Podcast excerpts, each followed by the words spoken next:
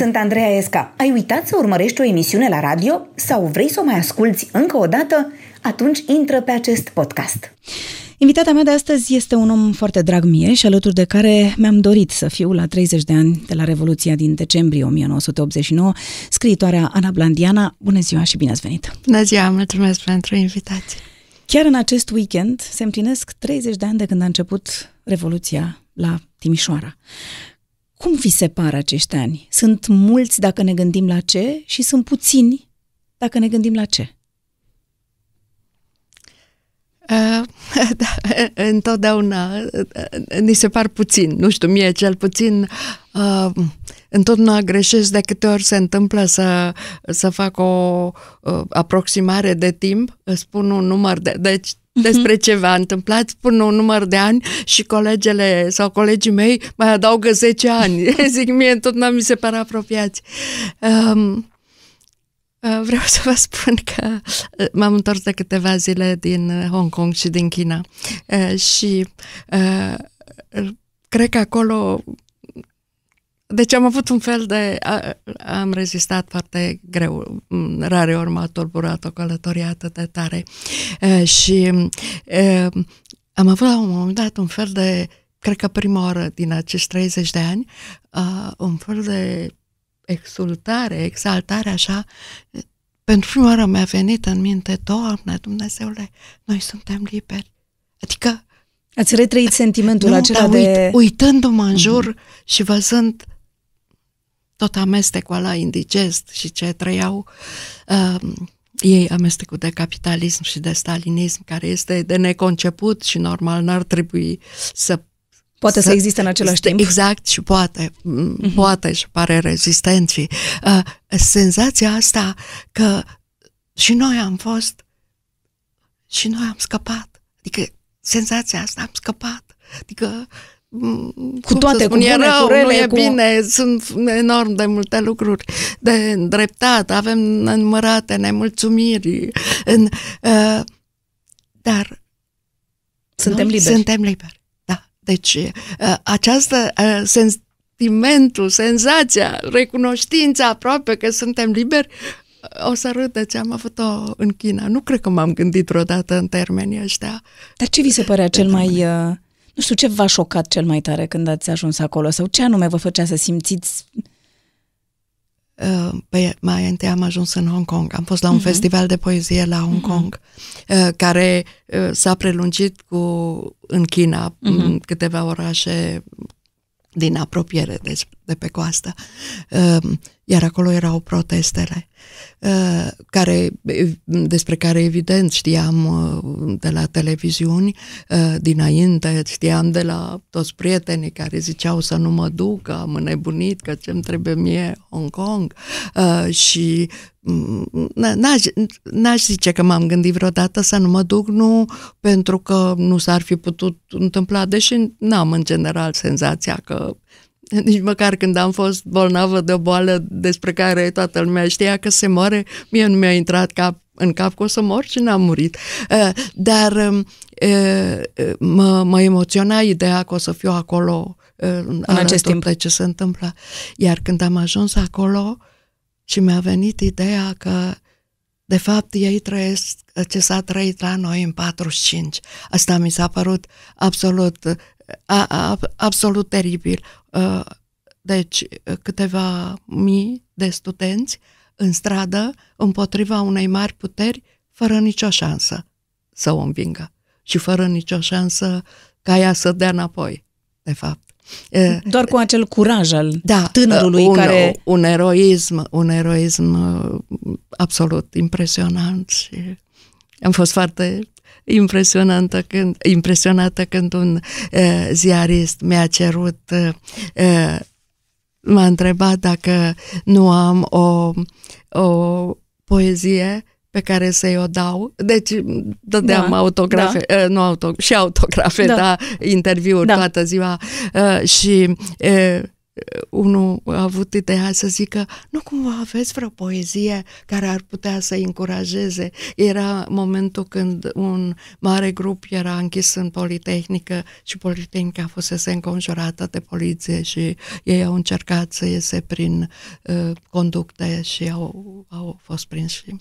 Uh, și mi-a venit în minte, uh, de fapt nu mi-a venit mie, că eu m-am pierdut puțin, uh, uh, așa cum să scriu o poezie, știe? Dar eram împreună cu traducătoarea cărților mele engleze, care era cu laptopul și a spus, oh, poezia aia, uh, iles, uh, diez, ira, diez, ila. Uh-huh, uh-huh.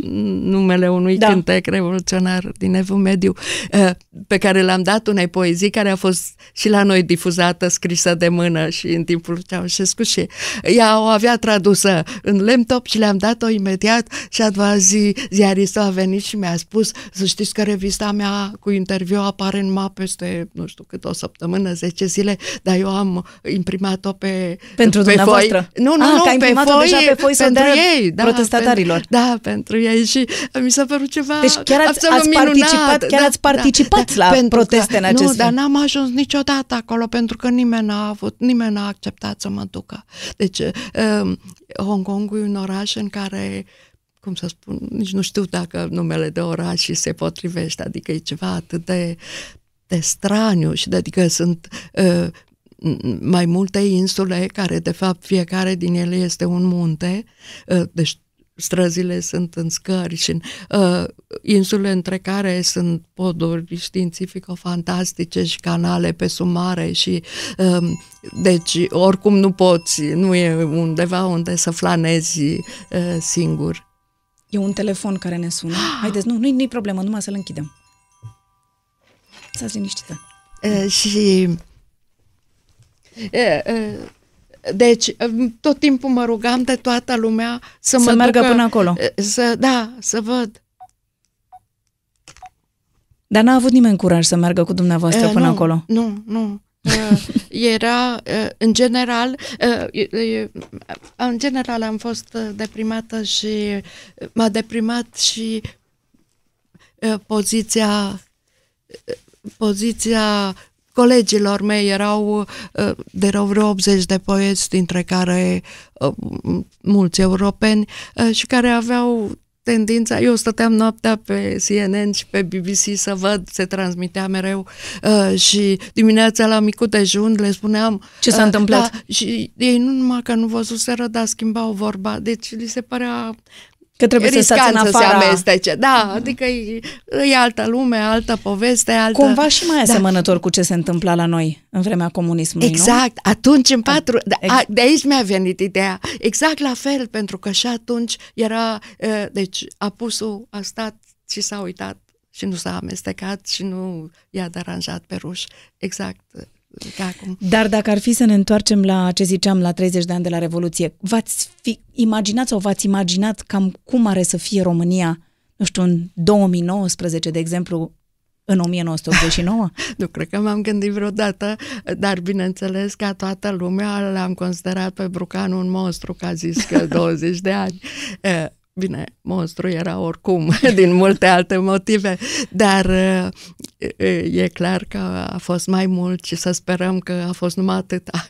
Adică, totuși, de câteva săptămâni, parcă, parcă, deși de atâtea ore am sperat. Sunteți o optimistă incurabilă. Da, da, de fapt, despre asta optimistă este. Incurabilă. Știi de ce? Pentru că întotdeauna m-am mirat cum de oamenii nu înțeleg că e mai simplu să fii bun decât să fii rău. Că e mai ușor să mergi bine decât să mergi rău. Că țin minte că la convenție, când eram ca președinta Alianței Civice și se, mă rog, se propuneau tot felul de forme de luptă și de cu... Deci era, era opoziția și... Și eu uh, întotdeauna spuneam, nu încercați cu șmecherii, că oricum la șmecherii nu noi suntem, noi suntem cei buni, adică ăsta e un teren pe care uh, ei, nu, ei, da, ei nu știu să lupte. aici, adică în, în șmecherii și în astea oricum o să, o să câștige ei. Câștige ei, da. Am înțeles ce am câștigat la Revoluție, cu siguranță am câștigat această libertate. Fără discuție. Da? De a vorbi, dar de a face să, lucruri. Vreau să vă spun că unul din lucrurile care de-a lungul vieții mele m-a impresionat de, și mi-a rămas în minte și am, am citat-o obsesiv de nenumărate ori, este uh, o frază a lui Lev Walesa spusă într-un discurs când au împlinit uh, uh, ei au sărbătorit douăzeci de ani de la căderea, când toată Europa da. sărbătorea uh, dar uh, căderea zidului, dar ei, cu o jumătate de an înainte de căderea zidului, câștigaseră alegerile, în alegeri liberi, câștigase Solidarnost. Și au, în general, polonezii știu să sublineze meritele în istorie, deci au făcut o mare sărbătorire care um, a fost o zi la Varșovia, o zi la Cracovia și o zi la Gdansk uh, și uh, la, în Parlamentul de la Varșovia, uh, Lev Walesa nu mai era președinte, uh, s-a deschis cu un discurs al lui uh, în, uh, care m-a impresionat în primul rând pentru că eu până atunci credeam că el este așa un muncitor pus în față și mm. că de gândit au gândit C O R și celelalte organizații de intelectuali. Și el era doar un reprezentant. Care au fost, exact, mm-hmm. da. Uh, și atunci când l-am ascultat vorbind, mi-am dat seama, nu, uh, Chiar, Chiar deci vorbea ca un om care... simplu mm-hmm. și în același timp spunea niște lucruri uh, uh, esențiale. Adică se vedea că e un om care își gândește epoca, ca să zic așa, e, și care a spus, dacă stau acum și mă gândesc, care e deosebirea între mine, postul președinte, și mine, muncitorul de atunci, care eram în stradă, care eram în închisoare, da. care... Uh, Cred că uh, cea mai importantă deosebire este că atunci totul mi se părea simplu și acum totul este complicat. Uh, și a luat diverse noțiuni, deci tot discursul a fost pe această idee, uh, prima fiind libertatea, o să vă spun mai asta. Uh-huh. Uh, a spus, atunci luptam pentru libertate, ea era valoarea supremă, ne dădeam viața pentru ea. Acum, singurul lucru pe care pot să vi-l spun că îl cred din, tot inima, din toată inima, este că de libertate răul profită mai mult decât binele. M-a impresionat și, foarte tare. Și că, credeți că e așa? Uh, uh, da, cred că e așa. Din cauza asta uh, trebuie luptat tot timpul. Din cauza asta nu se termină nimic, dar uh, cum să spun, fără libertate nu se poate trăi. Deci libertatea e clar că rămâne valoarea supremă, libertatea chiar e... dacă rău reușește să profite. De libertatea rămâne clar ceva ce am câștigat, așadar. Da, fără dar discuții. Sunt fără și lucruri discuții. Pe care le-am pierdut? Mm, da, cu siguranță. Cu siguranță. În... Uh, De exemplu, oamenii simpli, și pe asta s-a bazat votul pentru P S D. Ani de zile. Ani de decenii. Da. Uh, au pierdut o anumită siguranță. Uh, adică uh, era rău, dar era sigur. Clar și sigur. În, uh, în timp ce... Uh, După aceea, nu știu în ce măsură au descoperit la modul teoretic, dar uh, este clar că au simțit că a fi liber este mai greu decât a nu fi liber. Adică era mult mai ușor uh, să... Uh, și asta e și pentru intelectuali, mai ales pentru intelectuali, era mult mai ușor să crezi că tu nu ești vinovat, că e vinovat numai Ceaușescu și eventual cei din jurul lui. De-aia nu o duceai bine, de-aia nu aveai lucruri ca, evident, nu știu, adică el hotăra toate, deci el era vinovat. Și credeți că s-au trezit uh, în capitalism? Când uh, da, când trebuie uh, să-ți când dai seama de ce ești tu vinovat. De la vot până la tot ce hotărăști cu viața ta, tot ce tu hotărăști și tu ești vinovat dacă iese rău, uh, uh, e, e foarte dificil. De altfel, apropo de, de faptul că eu îl consideram numai pe, pe Ceaușescu vinovat? Eu, nu numai vinovat, eu îl consideram oarecum singur, aveam impresia că toți ceilalți sunt împotriva lui. Și că el nu știe de fapt e, ce se întâmplă? Sau? Și că el, da, și că, că cineva fel, îl manipulează. Exact, sau? exact, uh-huh. exact.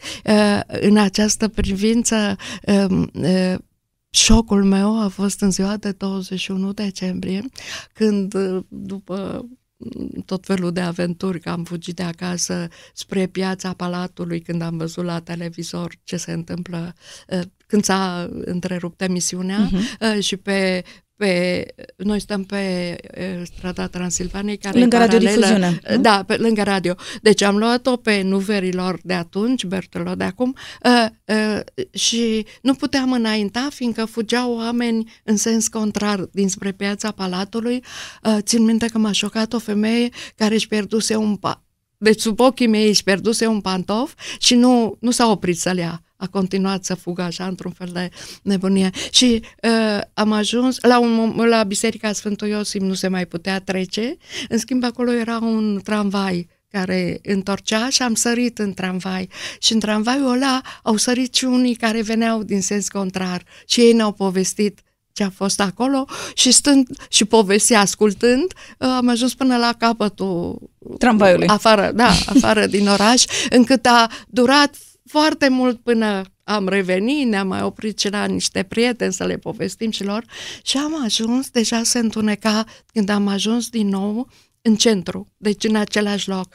Uh, și am hotărât să o luăm spre bulevard, adică spre Piața Romană, care era în dreptul nostru.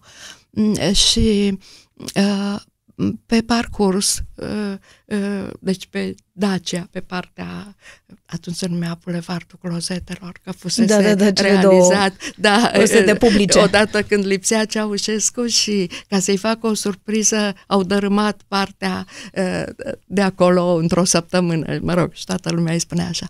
Uh, și ne-am dat seama că suntem numai noi pe stradă și că în rest nu erau decât militari și poliție, dar mă rog, militarii îi țin minte. Uh, și ni s-a făcut frică, uh, eu am zis să ne întoarcem și soțul meu a zis, da, acum suntem suspecți să ne întoarcem, de ce am ajuns până aici, de ce ne întoarcem? Mai bine mergem și zicem că drumul nostru e pe aici, direcția asta. Și am ajuns în Piața Romană, uh, unde era ca un peisaj după bătălie, tot felul de poșete aruncate, pantofi, hârtii, în, uh, și...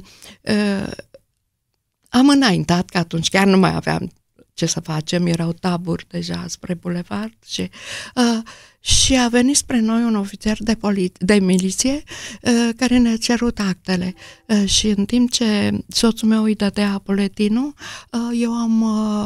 Uh, uh, eu nu mi-l găseam, cum urgențile femeilor și mă emoționam și cu atât mai mult nu-l găseam și în timpul ăsta și despre Despre asta vreau, vroiam să spun, a venit în fugă un tânăr, extrem de tânăr, așa în jur de douăzeci de ani, în uniformă de gărzi patriotice și atunci am văzut că strada Căderea Bastiliei era masată cu trupe de gărzi patriotice, venea de acolo. Și a venit în fugă spre noi. Deci noi eram în, aproape în centrul pieței, strigând, arestați-o, ea a fost aici.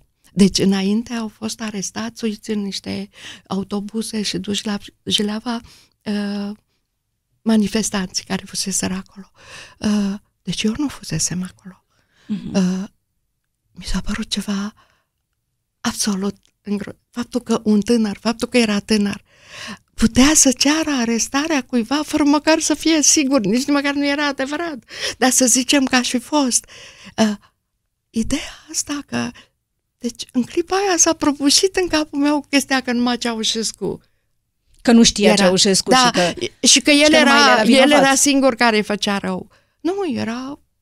Era o întreagă da, mașinărie da. Care se construise în timp. Norocul nostru meu a fost că uh, ofițerul de poliție s-a uitat la mine. Deci nu, la ora aia figura mea era absolut necunoscută. Apărusem de câteva ori la televizor cu mai mulți uh-huh. ani în urmă. Nu? Uh, dar s-a uitat la mine și cred că așa, de inimă bună, uh, m-a întrebat, ați fost aici? Și eu am spus nu. Și mi-a dat buletinul și a spus... Uh, duceți-vă direct acasă și sper să nu ne mai întâlnim în noaptea asta. De ce credeți totuși că acum când se fac, se mai fac din când în când sondaje și reiese cum că multora cumva sunt nostalgici după perioada comunistă și ceea ce e mai grav, zic eu, apropo de acest tânăr, este că sunt tineri, copii născuți după nouăzeci care vorbesc despre comunism și despre... Uite, era foarte bine, era bine, era mai bine în comunism. Oare de ce se întâmplă asta? Credeți că sunt și copii da, care vorbesc da, despre asta? Da. Probabil că știu de la părinți sau de la bunici. În orice caz, e clar că ei habar n-au nici de ce a fost atunci, cu atât mai mult de ce a fost înainte. Vreau să zic că ieri, ieri a fost extraordinar de impresionantă și țin minte că m-am pus pe râs la un moment dat și îmi dădeam seama că mă filma și că nu trebuia să râd. Era un, un reporter din Norvegia care fusese la Sighet, fusese foarte impresionat și venise uh, să-mi ia un interviu și venise cu o fetiță foarte tânără, în jur de douăzeci de ani, deși faptul că știa așa de, deci era o bună traducătoare, dovedea că probabil terminase facultatea și, mă rog, la un moment dat, în timp ce vorbeam, mi-au căzut ochii pe ea și avea o figură atât de uimită de ce aude, atât de parcă eu spuneam niște bazme cu smei e, și cu... nu-i venea să creadă. Și eu am izbucnit în râs și mă rog, i-am explicat reporterului de ce râd, fetița s-a înroșit și a spus, da, păi de unde să aud? Chiar, mă rog, chiar ar fi avut până la urmă de unde să audă, dar probabil nici nu citea, nu citise în presă, uh, nici nu se uita la televizor la asemenea emisiuni și în nu școală. Credeți, nu, nu credeți că și la noi de fapt tot asta se întâmplă? Adică tocmai. Nu există niciun fel de, nu știu, materie la școală, niciun fel de profesor. Păi, dar despre care... noi vorbesc, asta da. Era româncă, da. Traducea da. Pentru norvegiani, ea era româncă și noi vorbeam despre istoria României și ea asculta ca și când ar fi fost istoria planetei Marte. Și ce ar trebui să se facă? Sau cum, cum ar trebui să, să facem ca acești copii să știe ce s-a întâmplat? În primul rând să se predea în școli. Adică e clar că am luptat ani de zile. Școala de vară de la Sighet a durat optsprezece ani, după aia n-am mai avut ani, s-a oprit acum cinci ani uh, sau patru ani. Uh, și uh, în, uh, cel puțin de cinci ori, șase ori, în ultimul timp, mai ales că în ultimii ani uh, veneau și profesori de istorie, deci introdusesem și faptul, dacă vor să vină profesori de istorie să asiste, pentru că noi insistam să se introducă în școală uh, represiunea comunistă și, și după aia ne-am dat seama, stai puțin, dar cine s-o predea? E clar că nici profesorilor Nu, nu știu, știu prea multe. Da, și atunci era Trebuia un concurs de admitere pentru înainte. Adolescenți și un concurs de admitere pentru profesori și, și împreună făceam din inițiativa lor, nu din a noastră, și din a noastră la început, dar după aia ne-a impresionat că profesorii cerau și elevii, scriam Ministerului Învățământului și finalmente s-a introdus în, cum se numește, nu obligatoriu, facultativ, facultativ, facultativ da. Ceea ce însemna că dacă profesorii își deștepți și vor, sau dacă directorul școlii nu e încuiat sau nu e pesedist, atunci se făcea ore, dacă nu, nu. Și după două mii șaisprezece, deci după acest, după victoria în alegere, ultima victorie în alegerea P S D-ului, s-au întrerupt. Deci au funcționat câțiva ani și s-au întrerupt și uh, țin minte că am scris din nou uh, și am primit foarte repede răspuns, uh, un răspuns așa în formule fixe uh, uh, care ne dădea dreptate, da, e necesare, dar nu e momentul. Chestia asta cu nu e momentul, dar când e momentul? Adică și înainte, și în timpul lui Ceaușescu, diversele chestiuni întotdeauna așa erau eludate. Pentru a nu spune da, nu, nu da, fraza da, este nu, nu este momentul. Da, da. Până când va fi obligatorie această materie în școli, predarea a ceea ce a însemnat comunismul și toată represiunea acelor vremuri, ce credeți că am putea, nu știu, să le spunem noi acum unor tineri care ne ascultă la radio și care nu știu despre ce vorbim? În trei minute. Da, să le zicem așa, nu știu, ce-am, ce-ar fi cel mai important să le spunem? Cred că cel mai important ar fi să înțeleagă, dar e foarte greu în lipsa totală a unei culturi uh, uh, de ordin istoric, să, să înțeleagă cu adevărat că, uh, că n-au cum... Uh, să priceapă ce trăiesc ei acum, dacă nu, nu știu ce s-a întâmplat. Nu află ce s-a întâmplat înainte. Că uh, uh, istoria, societatea, lumea uh, nu are întrerupere. Adică se varsă dintr-una între alta. Deci uh, am făcut memorialul de la Sighet nu ca să facem un monument adevărului sau trecutului, sau, uh, ci ca să uh, reușim să aflăm ce a fost, pentru că și asta era o problemă. Nu numai să spunem ce a fost, să aflăm noi înșine, pentru că societatea comunistă a fost o societate foarte secretă, în care, de fapt, represiunea o cunoșteau numai victimele. Deci știam eu că aveam în permanență un om care vă supraveghea. Care ne supraveghea, mă rog, asta când am devenit da. adult. Voiam să spun că în copilărie, la noi în antreu, era în permanență un geamantan cu lucruri de iarnă în el, pentru cazul că tata va fi arestat. Și cazul ăsta a venit de mai multe ori. Iar acest geamantan era și în alte case ale prietenilor, ale aceleiași categorii de, de intelectuali care erau considerați dușmanei poporului. Eventuali. Da. Adică nu făcuseră nimic da, pentru da, că... Dar ar fi putut face. Da, exact. exact. Asta, deci, asta a fost problema închisorilor din România. Ei nu... Și din comunism în general. Pentru că nu oameni care făcuseră ceva împotriva comunismului în... cum să Concret. spun, rezistența a fost doar da. în munci, pe aia i-au omorât, nici n-au mai ajuns în închisori. În închisori erau categorii sociale care puteau deveni dușmani și care trebuiau uh, din timp, uh, din timp uh, de fapt distruse. Din... distruse. Uh, în visurile lui Lenin urma să fie distrusă chiar țărănimea, adică în, cum să spun, distrugerea Ucrainei se baza pe faptul că acolo țărănimea era, deci Ucraina era o țară foarte bogată din punct de vedere agricol, țărănimea era toată țara, ca să zic așa, și represiunea împotriva țărănimii, foametea organizată ca să moară de, de foame, era pentru că Lenin a avut într-un... Deci noi, nimeni nu-i nu-i contestă geniu, oricât de malefic, a, a avut intuiția că țărănimea este singura țară, singura categorie socială care nu poate fi dominată de comuniști. Adică poate fi omorâtă, dar nu poate fi convinsă. Adică...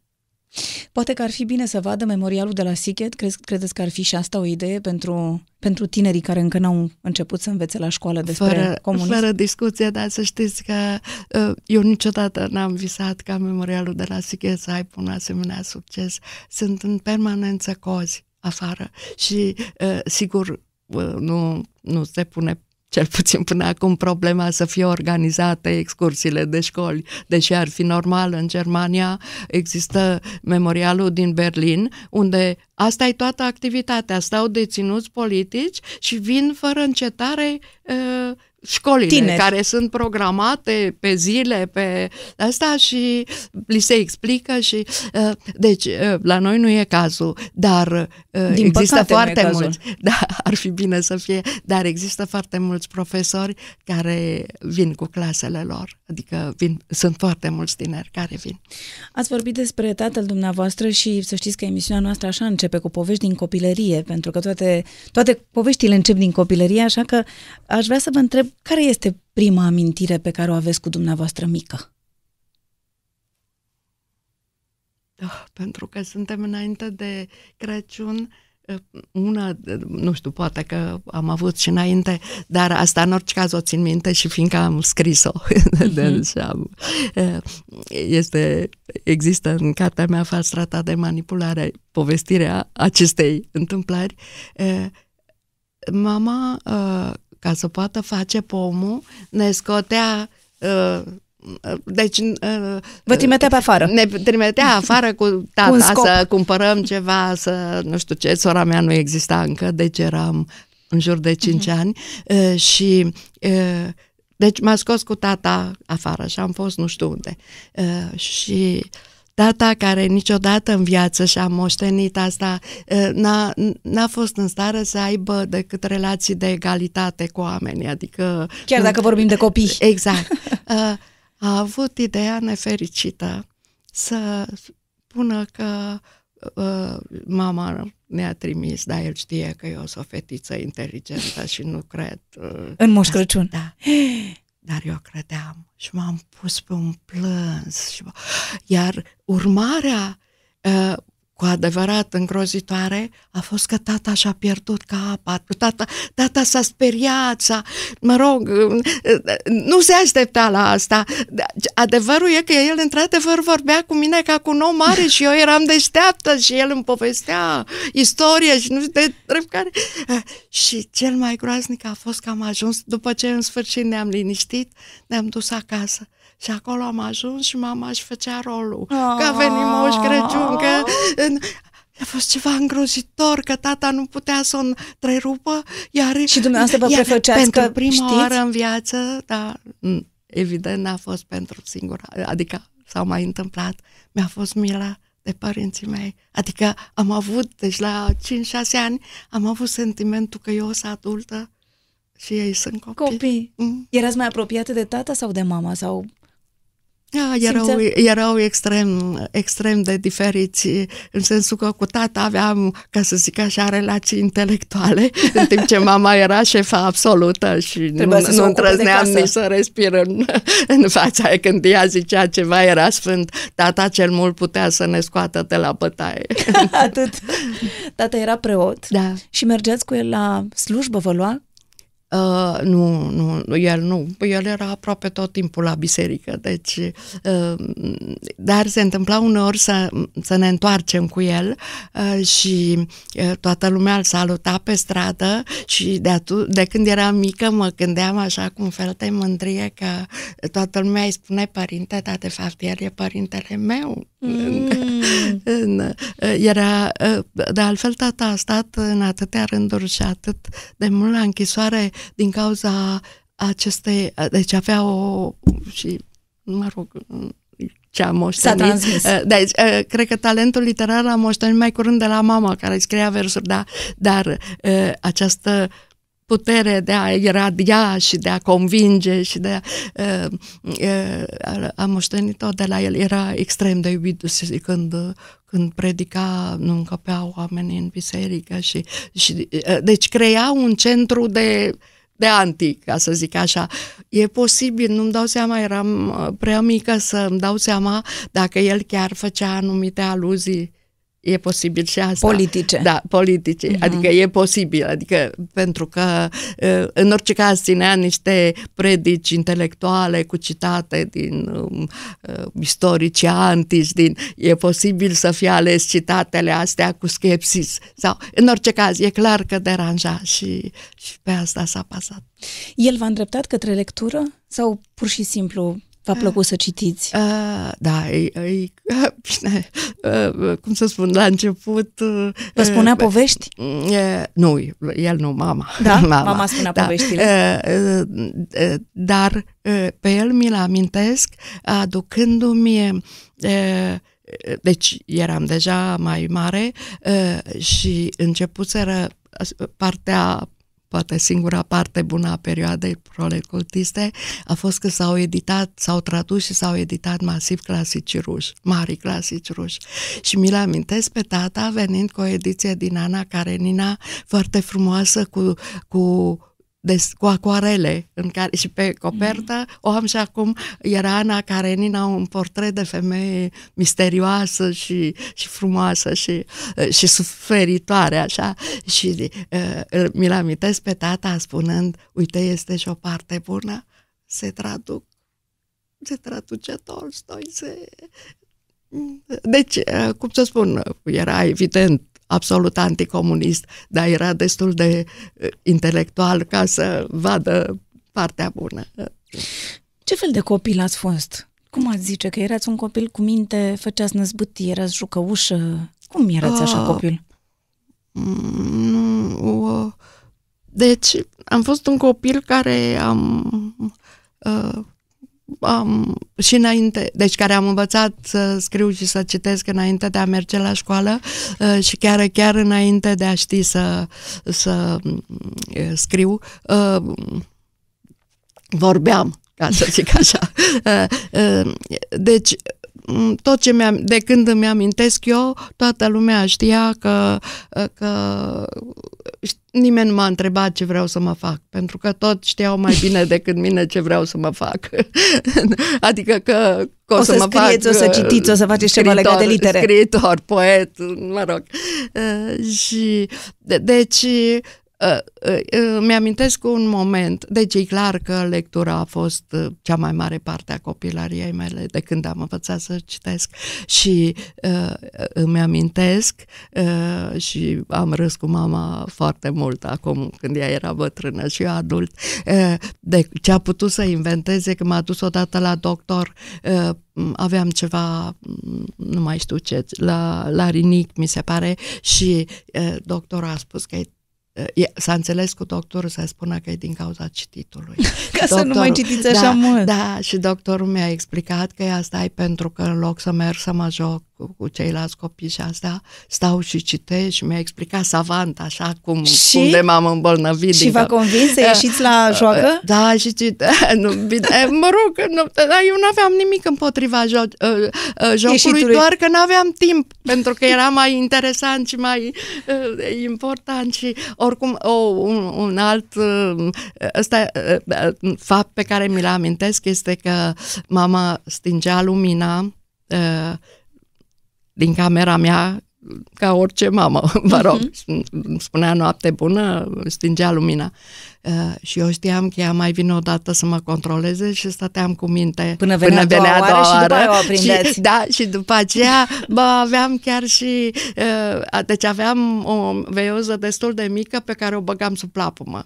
Deci o mutam așa, se putea muta și, uh, mă rog, m-a și prins, dar vreau să zic că lectura era clar. Uh, uh, decât, uh, deci, în măsura în care pot, tot, niciodată nu refuz mersul în școli. Și întotdeauna le spun copii, uh, nu, nu pot să, să vă explic, dar aș vrea să mă credeți pe cuvânt că uh, a citi este cea mai mare fericire pe care poate să o descopere un om. Ideea că voi nici n-ajungeți să, să bănuiți această fericire este ceva îngrozitor, adică mă uit la voi și mor de milă, adică în loc să citiți niște lucruri minunate, să treceți ca, ca, ca într-o altă uh, dimensiune, dimensiune în uh, carte, să... eu aveam sentimentul că îmi las hainele pe malul cărților și trec dincolo și oricum, mai ales mai târziu, când am început să citesc marea literatură, mi se părea infinit mai intensă decât viața. Adică ceea ce se petrecea în carte era, era mult mai interesant, mult mai viu, mult mai, da, mult mai important. Să știți că am stat de vorbă și cu sora dumneavoastră și mi-a povestit la fel. A, așa, da? Așa, vă, bine, și ea este o cititoare. Erați, erați numai cu cititul, ia să vedeți. Era un copil foarte serios, care citea mult, de-i băgase în sperieți pe părinți. A scris de mică, drept care era un fel de vedetă a școlii, adică toată lumea știa că ea scrie, că recită frumos. Când era adolescentă, avea un liceu special, adică un director special care crease o atmosferă așa culturală în școală și se făceau spectacole. Și ea recitând bine era... antrenată în toate spectacolele astea, iar eu eram primul ei spectator. Aveți o, nu știu, poate așa o amintire frumoasă de când, de când erați mici? Ea știa foarte multe versuri pe din afară uh-huh. și îmi spunea și mie că e grozav să înveți poezii și să le știi, nu numai să le citești, să le știi. Și mi-aduc aminte că am avut de făcut un drum mai lung, așa încât... pe drum am tot vorbit și a zis, da, zici că le știi, chiar le știi? Da. Bine, vrei să facem un examen? Da. Adică ea spunea niște versuri, o strofă, două, și eu trebuia măcar autorul să îmi dau seama că e Eminescu sau Coșbuc. Și... la sfârșit am obținut notă de trecere. Da, aveați și motive așa de la care, nu știu, vă împungeați cum sunt copiii când sunt mici?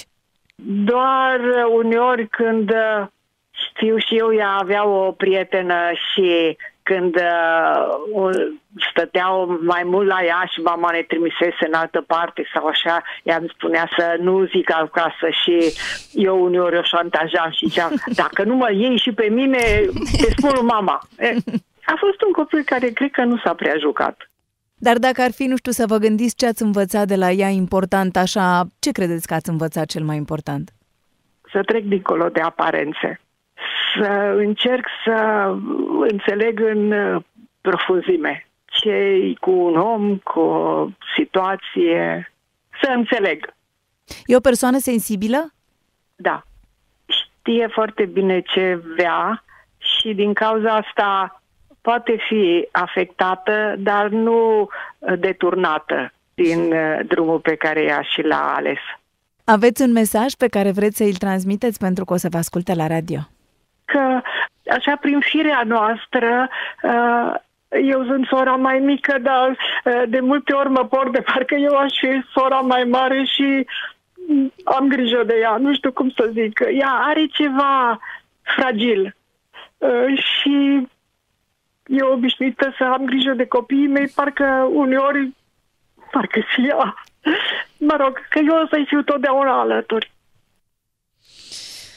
Deci aveți o soră mai mare, care, o soră chiar, mai mică, chiar, dar e o soră mai mare, de fapt. Și m-ați emoționat. De altfel, în legătură cu cititul, sora mea este o cititoare absolut extraordinară și păi o înțeleg că, nici, înțeleg că nici n-a avut de ales. E, da, nici n-a avut de ales, dar vreau drumul. să zic că a continuat toată viața și, e, și acum ea are tot timpul teancuri de cărți e, și e la curent cu toate și e, eu îi invidiez din toată inima că eu mereu am e, de citit lucruri pe care sunt obligată să le citesc, despre una să scriu, despre și alta să-mi dau cu părerea asta, în timp ce e, eu și nu visez decât să ajung într-un un moment în care să citesc absolut ce-mi trăznește, să nu mă oblige nimeni ce am de citit, așa cum citește ea tot. Întorcându-mă la copilăria dumneavoastră, chiar dacă aveați doar cinci ani, um, știu că vă amintiți perfect momentul în care a fost arestat pentru prima dată tatăl dumneavoastră. Da, am povestit. Um, cum, cum s-a întâmplat? Am povestit pentru că a fost într-adevăr o, o întâmplare care m-a marcat pe mulți ani, mai ales atunci în copilărie, pentru că au venit trei persoane care s-au legitimat. Țin minte că, deci eu eram de șase ani, cam așa, și m-a impresionat faptul că tata nu se-a speriat, deși ei au spus că sunt de la securitate și le-a cerut mandatul, da, uh-huh. de, percheziție, mandatul de percheziție și da. legitimațiile. Și l-am admirat foarte tare, că așa foarte ferm. Da, așa. Uh-huh. Uh, ei s-au legitimat, i-au arătat mandatul, uh, au intrat. Noi stăteam uh, uh, într-o casă cu curte, într-un uh, cartier de lângă gara. Tata era preot la, atunci la o biserică uh, de lângă gară în Oradea și uh, deci aveam o portiță și treceam printr-o grădiniță de flori și ajungeam în casă. Când, am ajuns în ca Când au ajuns în casă, uh, ei au am uitat, uh, înainte să începem trebuie să aducem un martor. Și uh, mă rog, tata a spus, aduceți. Uh, și unul a plecat să aducă un martor care să asiste la percheziție, așa era legea, mm-hmm. și s-a întors după două, trei minute și a spus, nu pot să, nu pot să deschid poarta. Tata a spus, dar nu e încuiată, n-are cheie. Nu. A, probabil s-a înțepenit, a spus el.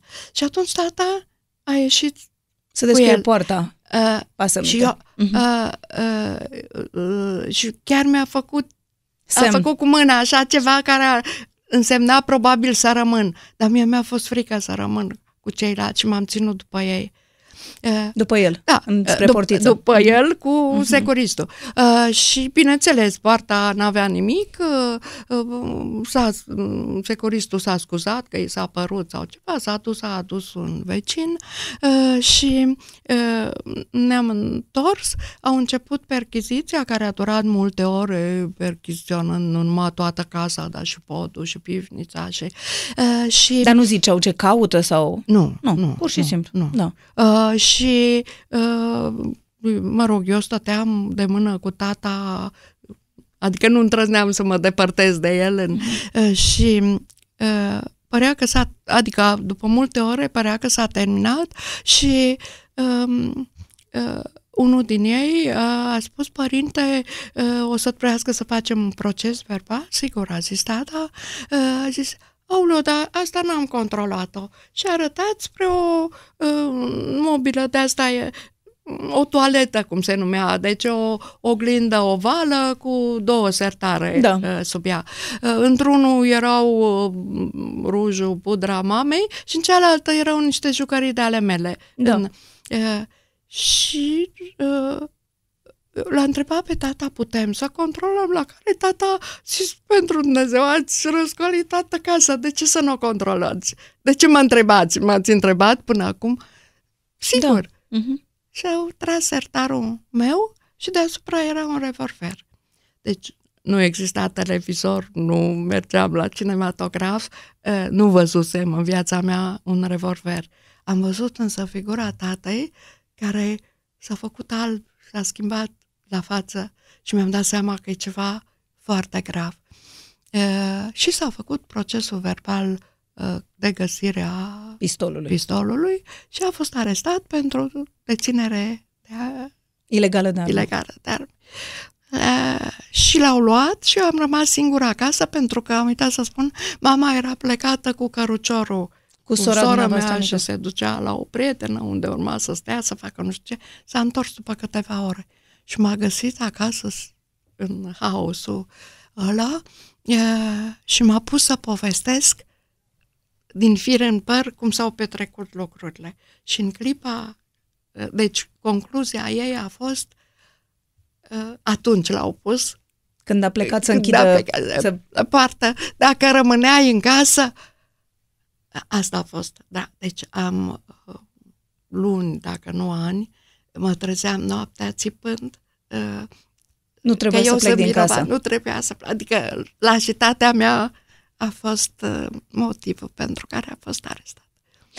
Credeți că poate de aici și curajul de mai târziu de a nu vă lăsa, de a nu... De, curajul pe care l-ați avut mai târziu, credeți că a plecat cumva și de aici, că ați avut tot timpul da, în mintea asta, că uite, atunci n-am avut curaj să rămân în casă? Uh, nu știu, nu, nu, nu cred că trebuia să-mi inventez eu uh, curajul, adică și uh, tata... era evident curajos prin felul în care se purta și prin felul în care vorbea, iar mama era pur și simplu, toată viața a fost un monument de, de curaj. Vreau să vă spun că la un moment dat, când uh, a fost un proces al tatei, a, a fost arestat atunci în a fost, mai multe atunci rânduri. Atunci a fost arestat și... pentru cât timp prima dată? Uh, pentru puțin timp, pentru că uh, n-a, n-a ajuns uh, la... În, uh, ne-a povestit după aceea că fusese uh, legat, dezbrăcat în pielea goală și legat uh, și uh, uh, udat în niște uh, frânghii. Asta apare în, în multe uh, povestiri din Are închisoare, deținut, da. Bătaia cu frânghii ude uh, și a sunat telefonul și l-au uh, s-a oprit uh, și după aceea a aflat că episcopul de la Oradea, uh, uh, care după aceea a fost scos și el, episcopul Nicolae a fost scos și el și trimis într-un fel de arest la mănăstire și scos din funcție, din treaptă, cum se zice în biserică, uh, fusese coleg de liceu cu Petru Groza și se dusese să spună că nu e vinovat. Da, Petru Groza să-i spună ce se întâmplă. Asta și Petru Groza se pare că avea de ce să aibă remușcări. Uh-huh. Se pare că în asemenea cazuri intervenea pentru că nu era un prost și își dădea seama cât de înalt a fost în toată schimbarea istoriei României, cât de mult s-a bazat pe el. Îmi spuneți despre mama, care era foarte curajoasă, când v-am întrerupt. Da, voiam să vă spun că la proces pur și simplu a refuzat. Deci, știind că avocații n-aveau curajul să pledeze pentru că puteau să pățească și ei, au fost cazuri când avocații care au pus prea mult suflet au fost după aia ei și înșiși. ei înșiși. Da? Da. Uh, și mama a spus, uh, m-a părs- era vorba, uh, am uitat să spun, procesul era chiar al ei, în sensul că uh, era un proces de partaj, deci urma tata fiind condamnat uh, uh, și ei având împreună diverse lucruri, uh, urma să ia, uh, nu știu, mobila din casă, de exemplu, jumate din mobilă, și mama n-a acceptat și a dat în judecată, a contestat hotărârea și, și s-a apărat singură și i-a lăsat pe toți cu gura căscată și a câștigat. Da, și a, a reușit să nu îi se mai ia, în, adică avea, a fost un om extraordinar de curajos. A fost...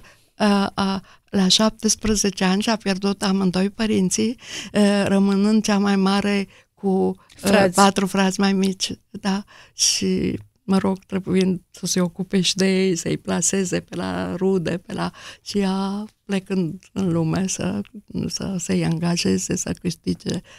Abia terminase liceul. Dar vă dați seama cât de greu era după ce l-au arestat pe tatăl noastră și a rămas singură cu copiii și cu toate ale Tocmai. casei? Tocmai. Adică și, mă rog... Cum, după... cum făcea? Cum, cum reușea să se descurce?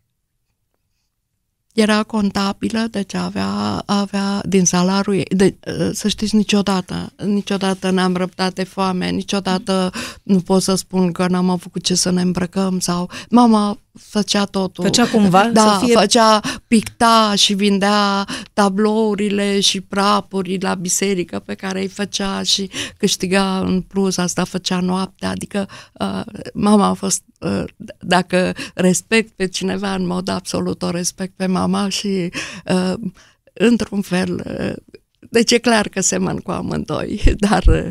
Uh, acest tip de, de ardeleancă care există de altfel în marea literatură din Ardeal, există niște femei extraordinare și în Agârbiceanu și în Repreanu și în... Mama era ardeleanca, eroina ardeleancă. Aveați bunici din partea tatălui? Da, numai pe ei am cunoscut. Și mergeați da. în vacanțe la ei?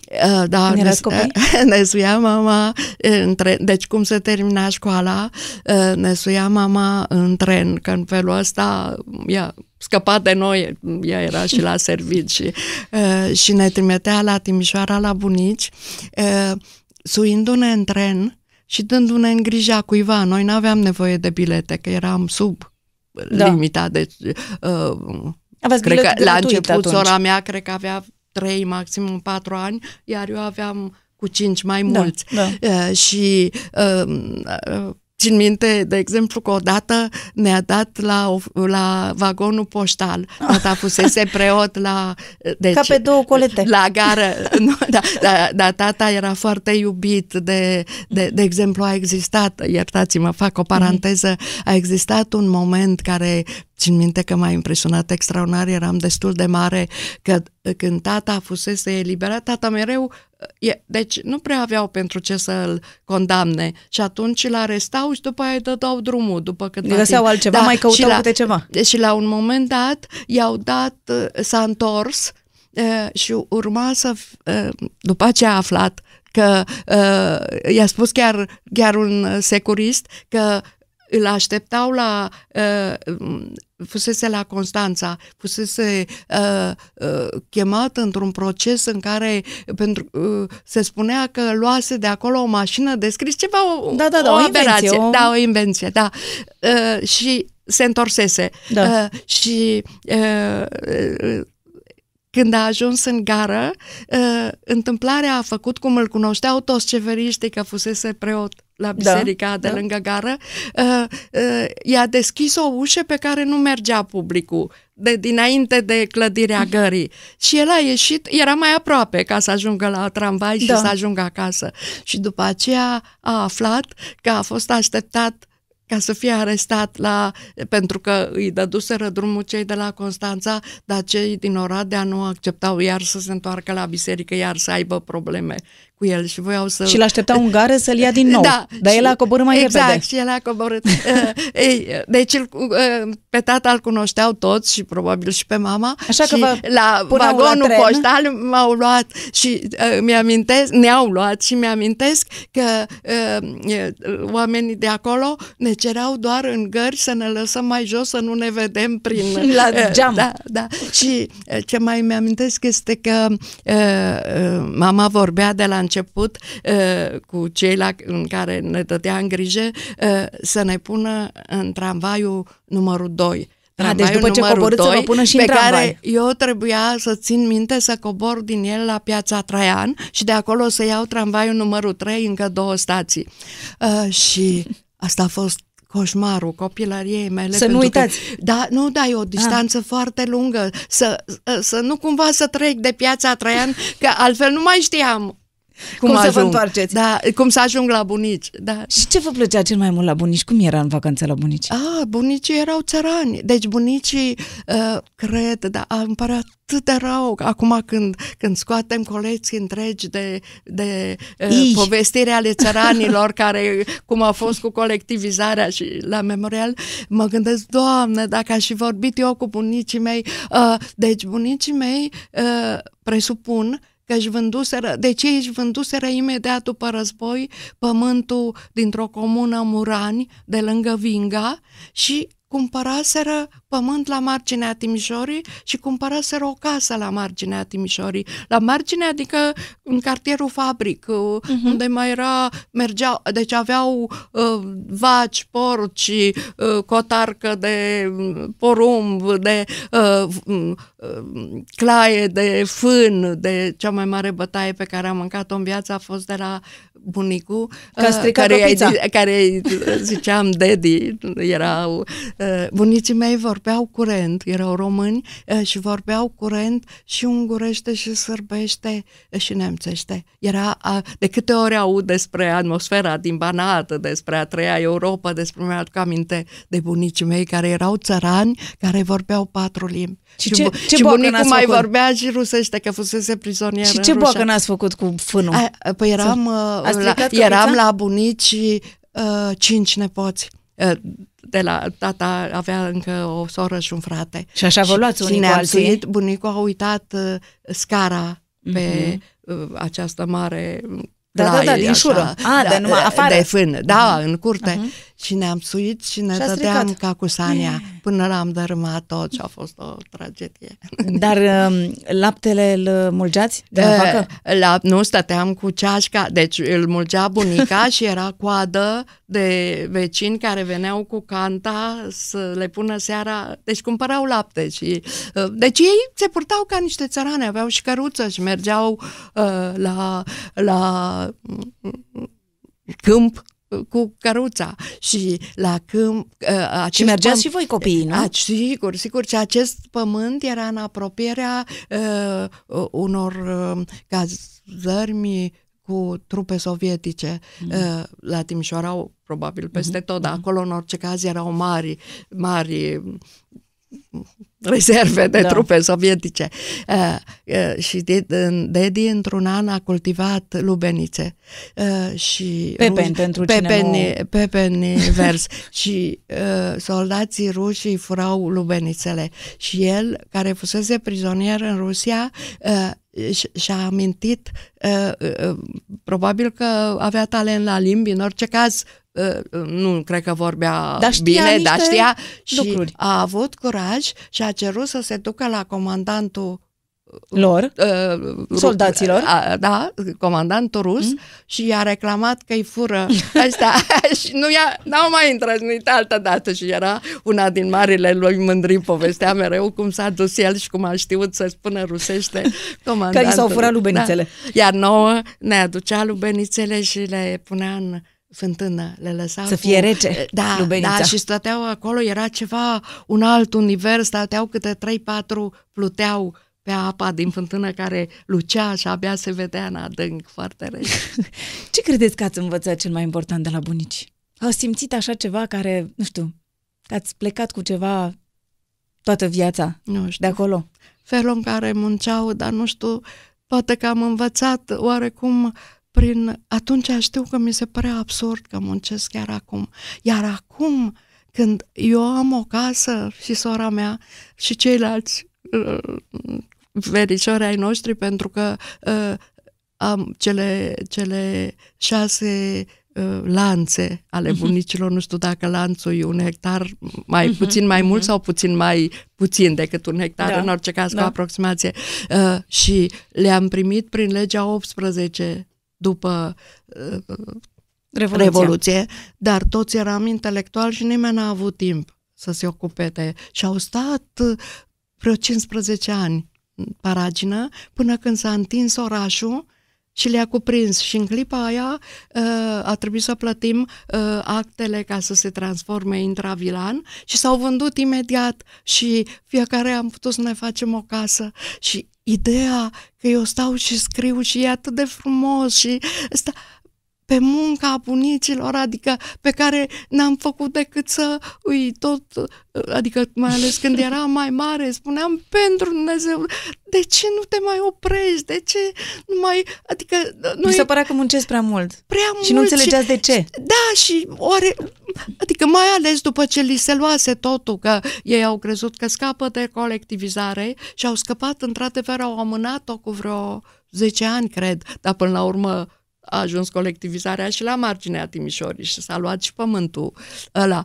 Și ei continuau să, să muncească așa de dimineața până seara. Deci această... respectul pentru țăran, nu știu, au fost... Uh, uh, ce, cum să spun... Țăranii pe care i-am cunoscut și cu care am locuit, mai erau alții, dar... ei erau puțin altfel, rudele mamei, sora mamei, la care se mai întâmpla să mergem, era la, în satul Aurelul Laicu, deci în, pe lângă Orăștie, în sudul Ardealului, și atmosfera era foarte deosebită. În Ardeal, cea mai mare mândrie era să-ți faci copii intelectuali, să-i dai la școală. Deci să muncești ca să-i dai pe ei la școală, nu ca să strângi. Și, și să rămână, da, în, în o gradă. Timp, în timp ce tata fugise de acasă ca să meargă la școală, uh-huh, de exemplu. Uh, adică uh, și, uh, și la, cum să spun, și era, era îi, deja... Îi făceau ca ăsta, să lase gospodăria și, mai departe cuiva. Încă, adică era exact, altă... încă puțin în glumă bunicii reproșau că n-a rămas la pământ să, să se ocupe el de avere, deși averea nu era cine știe ce, dar această, deci țăranul din Banat era mult mai, mult mai legat de, de pământ, de făcut avere, de, în timp ce părerea mea e că asta nu e fără legătură cu școala arteleană, cu Astra, mm. cu, deci acolo a crescut nivelul cultural, cum se vede și acum. Deci este... Deci Ardealul, nu numai prin influența sașilor, sau este mai, mai cultural, ci, ci pentru că preoții și învățătorii au fost cei care au condus, de fapt, pe țărani. De ce vă este cel mai dor din copilăria dumneavoastră? De... Aveam în curte niște tei mari în care... eu măsuiam împreună cu pisicii, citeam, scriam, deci acolo puteam să mă porc ca pisicile să mă facă n-aud când mă chema la masă sau la, mă rog, și de atunci păstrez un fel de, și scris despre asta, un fel de milă față de căței, că aveam și căței care erau foarte drăguți, cu care ne, ne jucam ca și cu pisicile, dar ei rămâneau întotdeauna, nu, nu știau să se suie în copac. copac. Da, în timp ce pisicile se descurcau extraordinar și am rămas cu sentimentul că pisicile sunt superioare, mai, mai grozave, mai deștepte. În clasa a doua scriați deja primele versuri? Cam așa? Uh, nu, deci am scris înainte, atunci... Uh, atunci le-aș și publicat.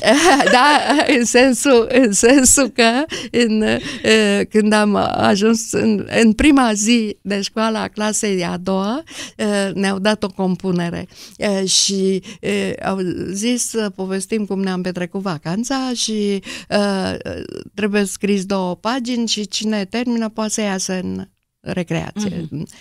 Uh, și eu primisem în vacanța aia o carte, Iarna pe uliță, prima mea carte, uh, care era cu Ilustrație. ilustrații, da, și cu câte o strofă pe... Și fusesem foarte mirată că tata avea o bibliotecă de, destul de mare și cu cărți de teologie și uh, uh, care erau acoperite în întregime cu scris. scris. Da, și l-am întrebat pe tata, de ce are poze? De ce a mea are așa puține? Și uh, el, ca să scape de mine, mi-a răspuns: așa e poezia. Uh, am ținut peste decenii o conferință la Catedra de Poezia de la Roma, Centrului Montale, în care am început cu această povestire, adică așa e poezia, adică de ce poezia e cu puține de cuvinte, se numește e, poezia între tăcere și păcat, păcatul fiind cuvintele, iar acum, la, ca să vezi cum se leagă lucrurile, la Hong Kong, tema e, festivalului era Speech and Silence. Deci extrem de apropiat de tema mm-hmm. conferinței mele de, prin, de pe la anul două mii și mă rog, am și atunci ați scris o compunere despre această carte? Așa, sau? Și am nu, ah. am când ne-a spus că trebuie să scriem două pagini și când mi-am amintit cum e cartea ah, mea, zis, am întrebat da, dacă scriu o, o, o poezie. poezie câte pa, credeam că o să zic zece sau, mă rog. Și a spus, dacă ești în stare, poți să scrii una singură. Și asta. Și am scris și am ieșit prima și am avut impresia că e o mare afacere. Ați tot spus că aveați, când erați mică, mă rog, adolescent, aveați frica aceasta de a ieși din copilărie. Nu vă doreați să creșteți mare.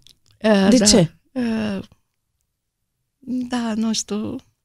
Uh, am avut un... Uh, uh, și din copilărie, dar mai ales... Uh, N-am fost niciodată feministă, știți? Adică am... De, nu pot să vă spun de câte ori am fost abordată pe tema asta și de câte ori am trebuit să refuz. Da, exact. Uh, pentru că, printre altele, nu știu, am avut un fel de... Nu voiam să, să devin doamnă.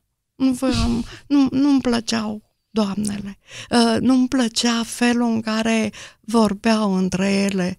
Țin minte că uh, și mult mai târziu, uh, când am scris o poezie de adult pe tema asta, uh, eram tânără de tot și eram în spital, eram bolnavă și eram într-un mare salon cu zece femei. femei, să zicem, și mi se părea extrem de disgrațios felul în care... Nu voiam să fiu ca ele și mi-am amintit cum în copilărie nu voiam să fiu tot așa, pentru că doamnele vorbeau între ele, lăsând la o parte că mă și scoteau din cameră când da, ascultam. Erau povești de oameni mari? Da, ceea ce mă făcea să cred că nu era frumos ceea ce vorbesc, dar vreau să zic că îmi amintesc acest tip al femeilor de a vorbi între ele, povestindu-și boli, drame, iubiri, povestind, povestind într-un fel... Mi se pare vulgar, sau? Da, da, da, da o anumită... Indec... Nu voiam să fiu așa. Uh-huh. Țin minte că poezia pe care am scris-o și pe care am pierdut-o și îmi pare rău că uh, s-a așa dezordonată că nu există nicio șansă să găsesc un manuscris sau uh, uh, se termina uh, uh, și, uh, povesteam chestia asta și, deci ca o mare uh, și, uh, și mă subțiam printre ele și deveneam vegetală, deci, deci nu voiam să fiu atât de de carnală, nu știu, cred că ăsta e cuvântul. Poate adică asta nu-mi plăcea. Poate era vorba despre pudoare? Sau, da, nu știu, o, nu? poate că o formă. Da, nu, nu, nu știu, în orice caz, după aceea a mai fost ceva, adică mi-amintesc ca pe o tragedie momentul în care, probabil pe la vreo doisprezece ani, m-am, și probabil sau mai mult poate, și poate că deja devenisem domnișoară. În orice caz, când m-am întâlnit cu un prieten al tatei, căruia i-am spus româna și în același timp cu el care a spus româna, și amândoi ne-am zăpăcit. Și uh, ideea că acum intru, da, și intru printre oameni mari și... Uh, da, Na, na. Și la cincisprezece ani știu că v-ați făcut și un... V-ați făcut așa un caiet, cum să zic, o listă, nu? Da. Cu, bă, ce aveți de făcut mai departe? Păcat, ar fi... Dar, dar de unde vă venise ideea asta să vă faceți așa lista cu porunci pentru a, ce am de făcut a, de la cincisprezece ani încolo? Asta e o întrebare bună, că uh, uh, ideea îmi venise pentru că uh, mergeam la un cenaclu uh-huh. uh, la care eram... numai elevi, deci tinerii erau elevi, iar bătrâni, adulții erau cam profesori sau, mă rog, nu neapărat toți profesori. Oricum, erau oameni care nu reușiseră să publice, să... deci adulții. Da. Noi speram, noi da. încă nu da. eram nimic, dar despre ei aveam intuiția că sunt ratați, că, și că cum să spun, că, că găsesc în literatură și în faptul că scriu versuri și un fel de un fel de a se salva. Vă era de a, milă de, de ei. A, da, mi-era milă de ei. Da. Ei bine, uh, ideea că pot să ajung și eu așa... V-am spăimântat. Da, da. Și atunci m-am gândit, trebuie să îmi dau un termen până la care să încerc. sunt... Să încerc uh-huh. și se dovedește că sunt într-adevăr... Și dacă nu, da, și nu, dacă nu mă opresc și... Fac altceva. Fac altceva, da. Și ați scris și toate acest aceste termen, lucruri? Și acest termen a fost treizeci de ani. Ah, treizeci da, de ani v-ați da, dat, de la, deci cincisprezece la cincisprezece ani. Am stabilit încă cincisprezece ani. Scriu uh-huh. fără să mă gândesc nimic. Scriu fiindcă așa îmi vine mie să scriu. Dar dacă la treizeci de ani nu sunt încă... Recunoscută. Recunoscută și adică... Fac altceva. Da, dacă mai e, sunt semne întrebare, nu mai. Și ce scriu. Mai scriseți acolo în listă? Adică e, ce nu mai era? Nu mai țin minte decât una și nu, nu cred că era prima. Și îmi pare extrem de rău că în Ați toată viața hârtia. am fost, n-am ținut hârtie. Așa? Ce mai era? Asta chiar o știu pe de rost. Um, să, deci era, toate începeau cu să fac. Da, să, da. Așa. Să prefer o nefericire care dă roade unei fericiri care trece fără urmă. Arată mm. foarte important. Și așa ați și făcut. Vasile, da, cred că am făcut. Cred că am făcut. Uh, la liceu unde v-ați dus? Ce liceu era? Uh, nu era... Uh, uh, uh, Înainte fusese e, liceul Oltea Doamna și acum se numește tot Oltea Doamna. E, din, înainte, e, deci în timpul meu se numea școala numărul doi. E, din neferic- și era liceu. Din nefericire, e, acum este, este școală generală. generală, da. Și acum am împlinit o sută de ani pentru că ah. e minunat felul în care cei de la o mie nouă sute optsprezece s-au pus imediat pe treabă. Deci în Ardeal, vă dați seama, au creat imediat licee, în Oradea au creat și să liceul protejeze. de fete și liceul de băieți. Limba. Emanuel Dol. Da, adică da, cu o, o, o hotărâre și o... Și de ce, a fost o generație. Cum, cum ați ales acest liceu? Extraordinar. Era un liceu foarte bun sau era... Uh. S-a, cred că era prea mic ca, și s-a uh-huh. mutat, uh, a devenit liceu o, o altă clădire mult mai mare, care într-un fel uh, au fost cu profesorii de aici, iar asta a devenit. Acum însă, în orice caz, am fost uh, acolo la sărbătorire și a fost o sărbătorire minunată acum, în, la începutul noiembrie. Uh, și... Dar ce fel de liceu? Ce ană erați? Ați fost o fire, nu știu, rebelă sau erați Vreau foarte... să vă spun că nu eram, în niciun caz nu, nu eram autistă sau... da, pot să vă povestesc o, o întâmplare. A, să vă spun ceva cu adevărat interesant. În clasa noastră jumătate erau grecoaice. Uh-huh. La Oradea era un mare cămin de copii greci, copii greci care fuseseră răpiți, de fapt. Deci, în Grecia, după război, a avut loc un război civil, după terminarea da. războiului al doilea mondial, în care comuniștii au încercat să ia puterea și au, au luptat trupele comuniste, care erau trupe revoluționare, ca să zic așa, cu trupele de stat ale regelui În, uh, și au fost învinse și retrăgându-se, conduși de generalul Marcos.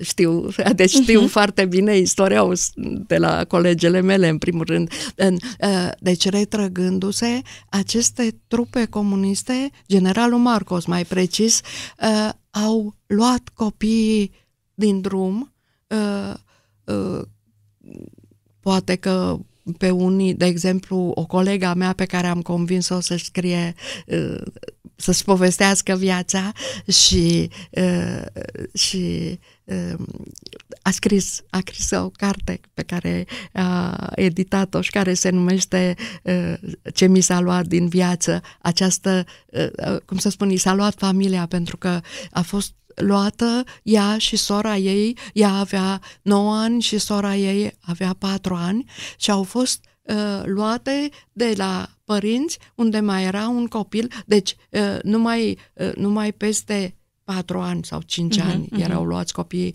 uh, deci mai era unul de vreo trei ani lângă mama și mama era însărcinată, deci ea a lăsat-o pe mama cu burta mare, asta e ultima ei, era ultima ei imagine, mama cu burta mare cu un copil mic lângă ea și pe ceilalți doi, deci ea și cu sora ei luată și mama ei i-a spus în ultima clipă, a țipat după ea: tu ești mai mare, tu ești de acum sora ei, să nu te desparți.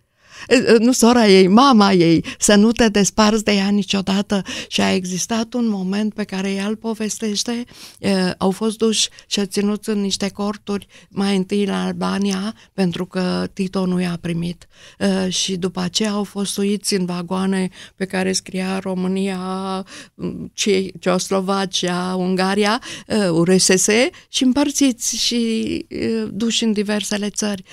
Și a fost un moment în care a pierdut-o pe sora ei din mână și era să fie suită într-un alt tren. Da, și a făcut o scenă de tragedie și a reușit uh, să o smulgă și să o aducă cu ea în vagonul ei. Și în Oradea, deci existau un cămin unde erau acești copii. Da, da. Ei, în clasa noastră au fost, uh, um, noi eram în total patruzeci, eram douăzeci românce și douăzeci crecoaice, ziceam noi. De fapt, până la urmă s-a dovedit că nu erau toate crecoaice, pentru că erau de pe teritoriul Greciei, dar erau și macedonence, care erau niște slave, care nu vorbeau decât cu aproximație da, da, da, greaca, ca limba statului în care erau. În, mă rog, asta am învățat noi peste vreun an. De Erați numai fete la liceu? Numai fete, da.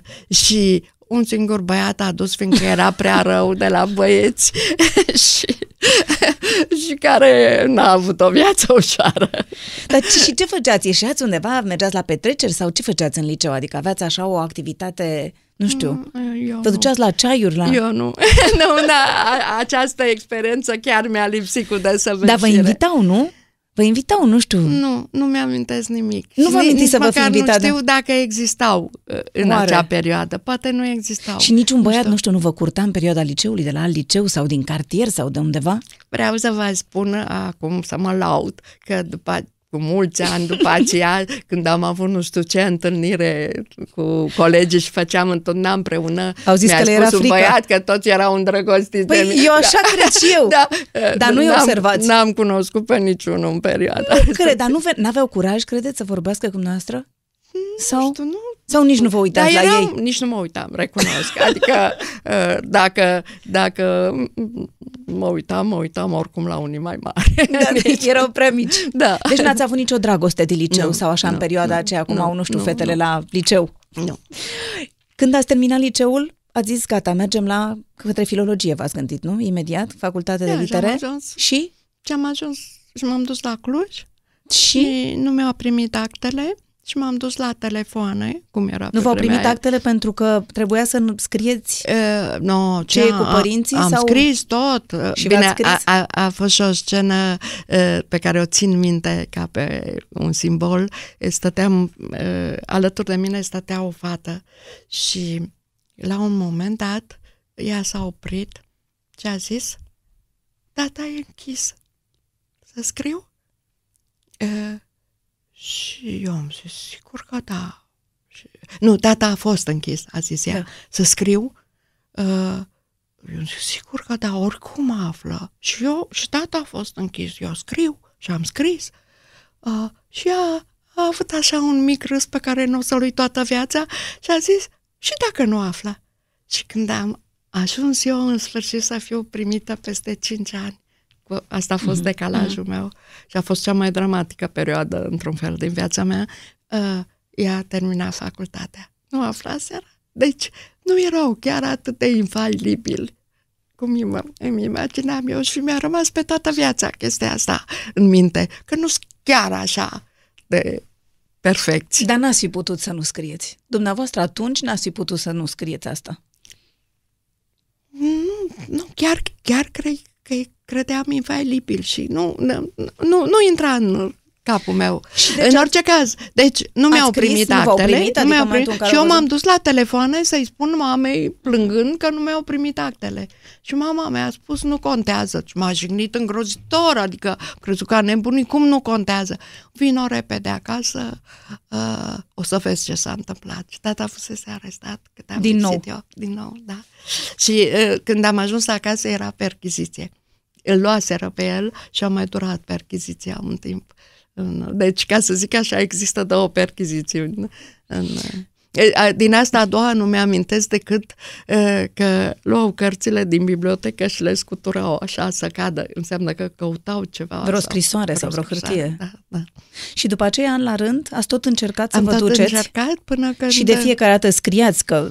La părinți, da, da, nu, ce se întâmplă, a fost, sau? A fost mai complicat, adică între timp încercau să mă ajute diversi oameni, de exemplu redactorul șef Dumitru Mircea. Pentru că între timp începuseră să, să scrieți. Sigur, deci eu deputasem ca elevă, uh-huh. deci cei de, și așa ajunsesem la Tribuna, unde publicasem două poezii. Uh, și, și unde deja și unde deja eram interzisă pe baza, pe baza lor uh, și... Adică cu prilejul ăsta au, au aflat că am scris, am inventat Ana Blandiana și a fost o circulară trimisă la toate publicațiile din țară, sub pseudonimul Ana Blandiana, se ascunde fiica unui dușman al poporului, text pe care eu l-am citit după optzeci și nouă într-o culegere de documente ieșene. Poate că ar fi, vă întrerup un pic doar să le spunem ascultătorilor noștri, poate nu știu toți, că Ana Blandiana este pseudonimul literar al exact, dumneavoastră. Exact, numele care meu adevărat. Care cum era, a apărut acest nume? Pe a, apărut, a apărut de asta, pentru că a, când am trimis împreună cu niște colegi Erați clasa, poezii, erați în liceu, da, eu am inventat, da, da, în ultima clasă, eu am inventat uh, numele ca să, uh, pentru că presupuneam că cu numele meu nu se poate. Și, uh, și l-ați ales Blandiana pentru Blandiana că era... Blandiana satul mamei, Ana rimă la Blandiana. Nu că uh, chestia cu rima am copiat-o după, după un coleg care își făcuse un nume tot așa. Și el să rimeze. Fantastic. După aia mi-a fost rușine că e așa de sonor și așa, dar după aia ar, ar fi fost și mai neserios să mă schimb încă o dată. Așa. Așa, deci între timp debutaserăți cu poezii, vă fuseseră interzise. Exact, și, și îl cunoscusem pe soțul meu care și mă ceruse de nevastă da, după și, două și asta, ore după ce am făcut cunoștință. Și asta e o poveste foarte frumoasă. V-ați cunoscut când aveați optsprezece ani, nu? Sau? Nu chiar. Pe acolo? Da. nouăsprezece? Păi nu că... Asta era...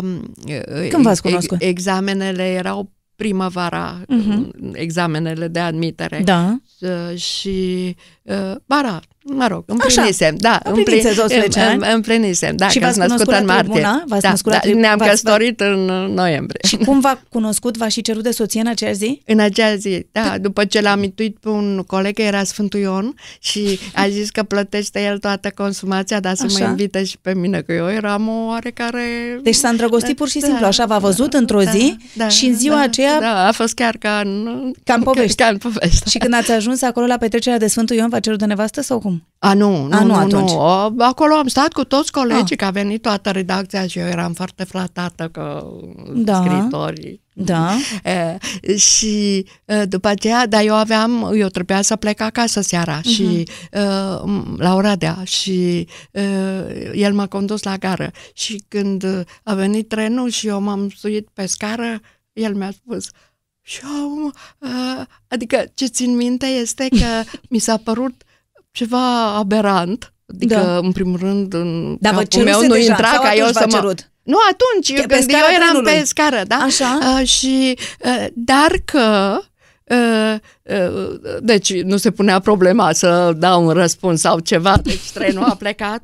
Uh, și, uh, dar uh, că pe drum am hotărât să nu-i spun mamei, uh, ceea ce e un semn foarte important, pentru că de mama mi-era întotdeauna frică și de părerea ei și uh, eu știam că asta pare ceva neserios, unul care în aceea zi... Dar chiar așa își... cum vi s-a părut? Da. Adică chiar vi s-a părut neserios sau ce a zis? E un nebun, ce-i cu băiatul ăsta? Uh, Da, nu, Sau, nu, nu știu, cred că mi s-a părut neserios, dar în orice caz nu destul ca să, ca să nu-l protejez. Deci am hotărât că nu-i spun mamei, uh, pentru că s-ar face o impresie proastă, de unde înseamnă că eu deja planificam că, el, că mama o să-l cunoască, că... Uh, deci uh, e, e o chestie subliminală, pentru că e clar că nu m-am gândit...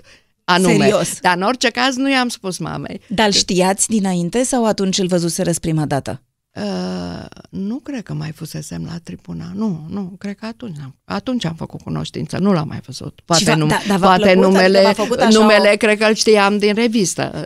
V-a da. plăcut? Adică cum vi s-a părut? Vă amintiți da, așa? Da, e un băiat foarte frumos.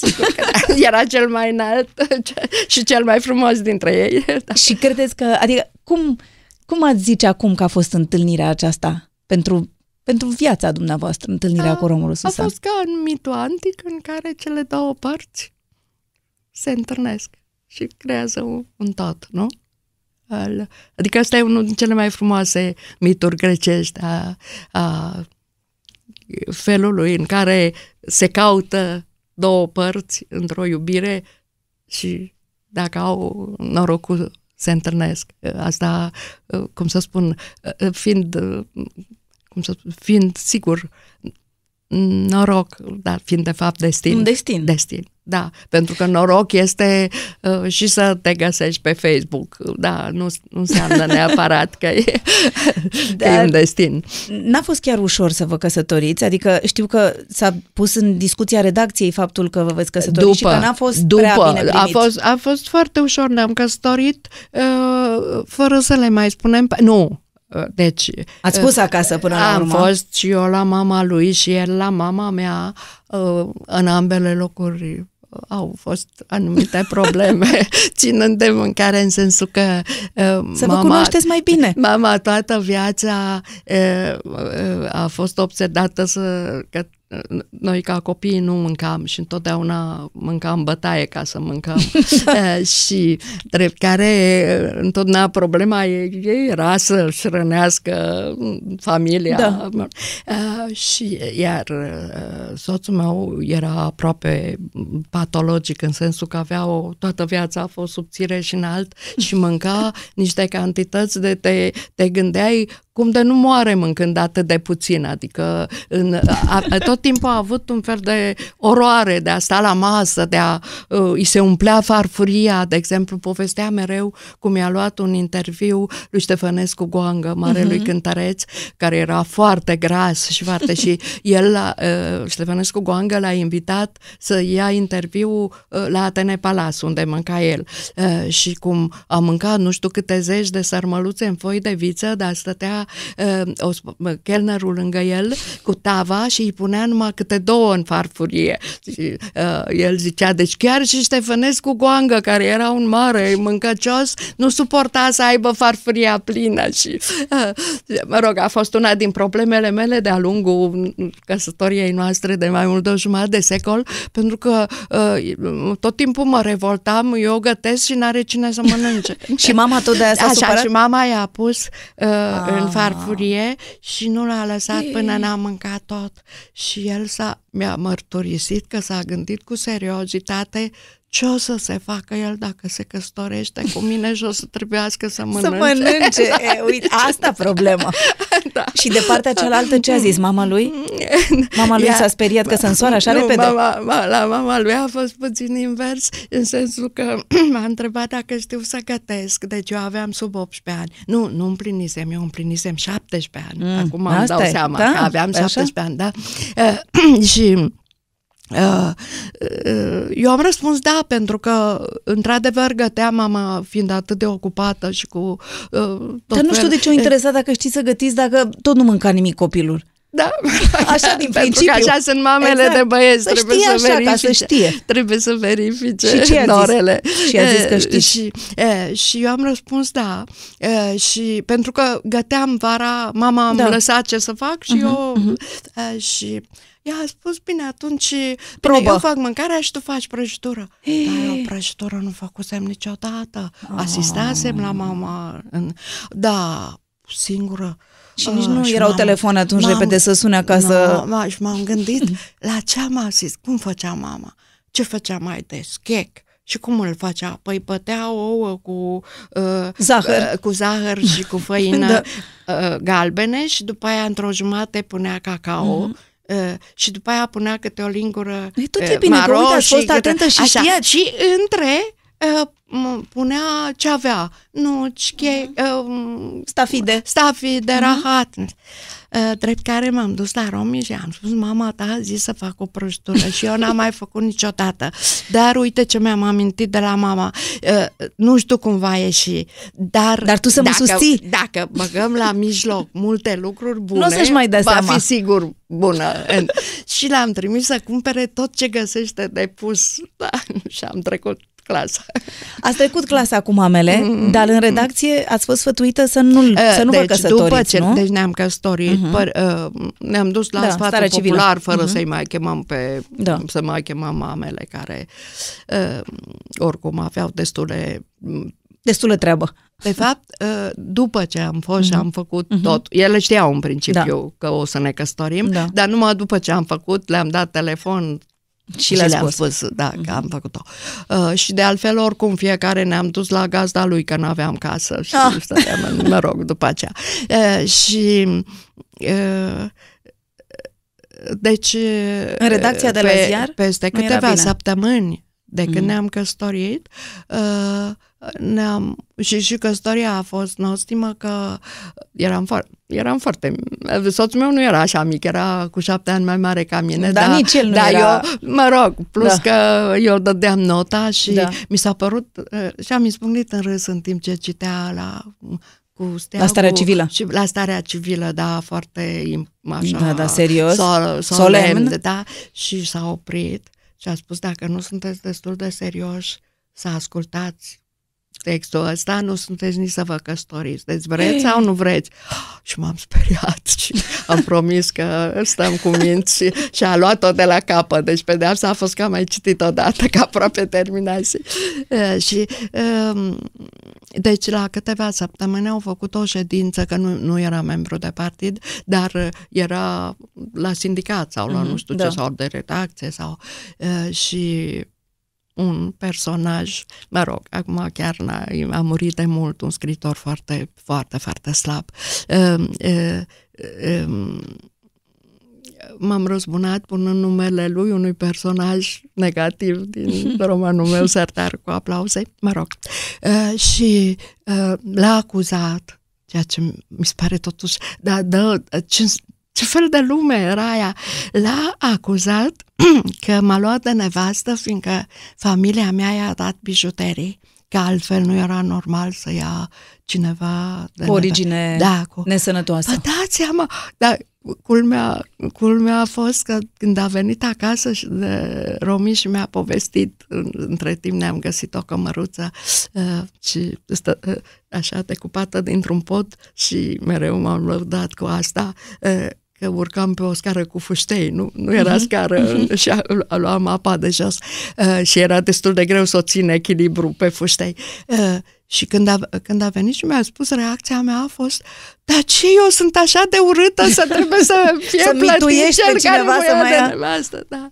Uh, da, în orice caz, vă dați seama ce lume aberantă, deci ne cunoșteau, eram doi tineri frumoși care se vedea că se iubesc și uh, ce-a, ce-a putut să, să inventeze. Urmarea a fost că, mă rog, mă jenez fiindcă e un capitol pe, dintr-o carte a mea, uh, Că eu am, nu urmarea a fost, și înainte de asta eu fusesem chemată la redactorul șef adjunct al revistei, care m-a întrebat dacă îl iubesc pe romii și eu m-am făstăcit și n-am știut dacă se cade să răspund da, asta. Să răspund da sau, sau nu, și din fericire până la urmă m-am hotărât totuși să răspund da, da, pentru că altfel ieșea și mai rău.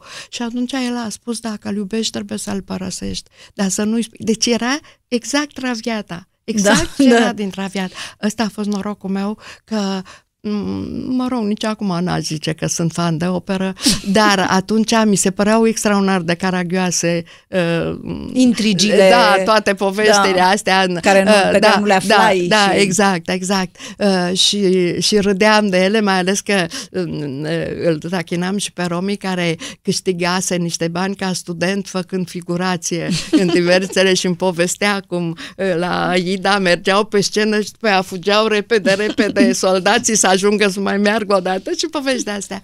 Uh, și uh, spus asta lăsați. A fost norocul meu, da, da. pentru că n-am reacționat ca uh, Traviata, nu? Da, adică, și, uh, și v-au zis că să lăsați da, că de ce? Că da, îi stricați viitorul, da, sau? Și drept care mm. eu m-am dus direct la romii și am povestit.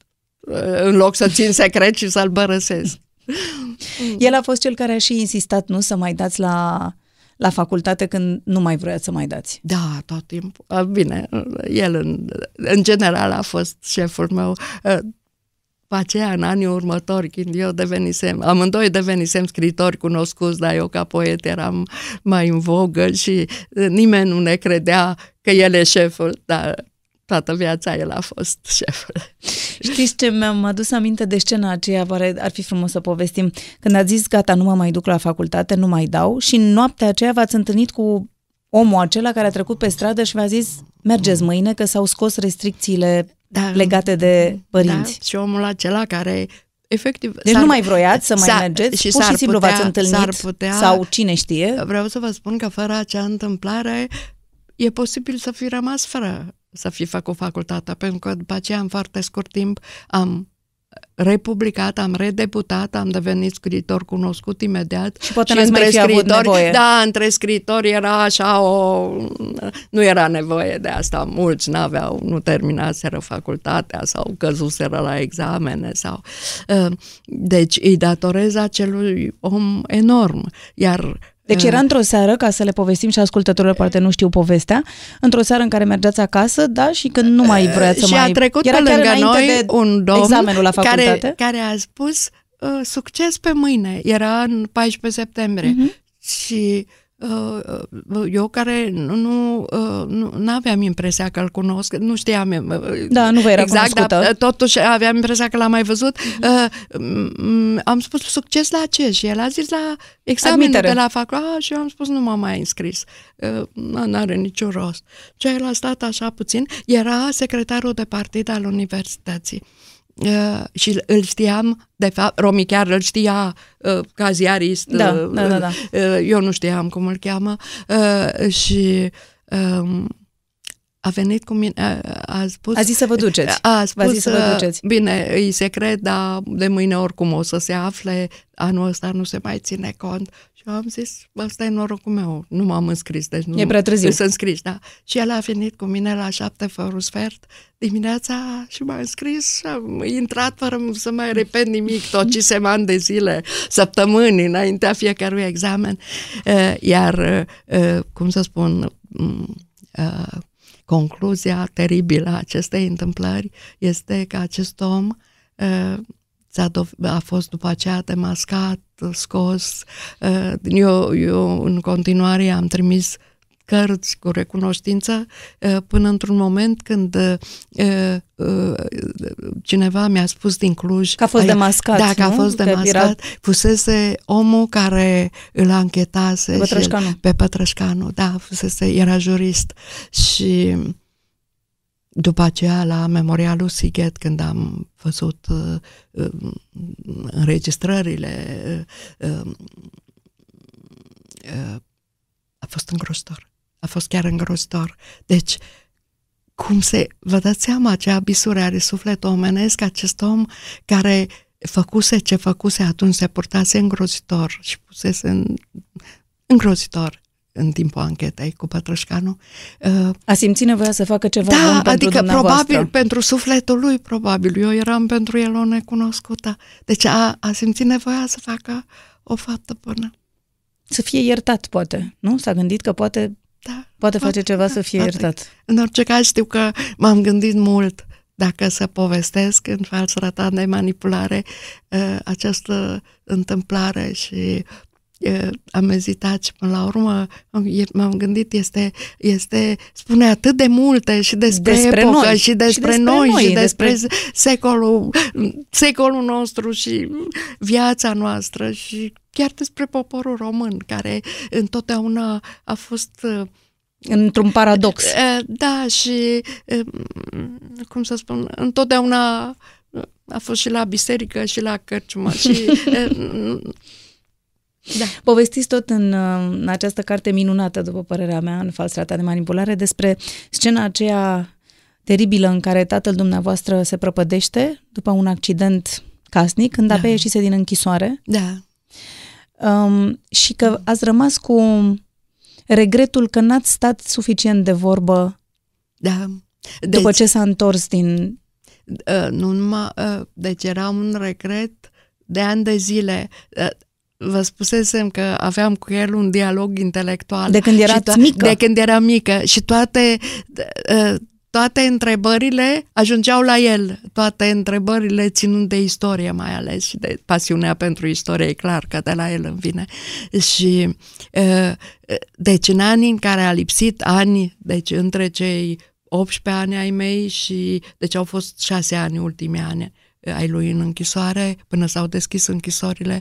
Deci, uh, cum să spun, într-un fel, perioada în care m-am maturizat, am ieșit din adolescență și, uh, cum să spun, erau nenumărate lucruri pe care aveam să-l să-l întreb și care așteptau ca el să vină.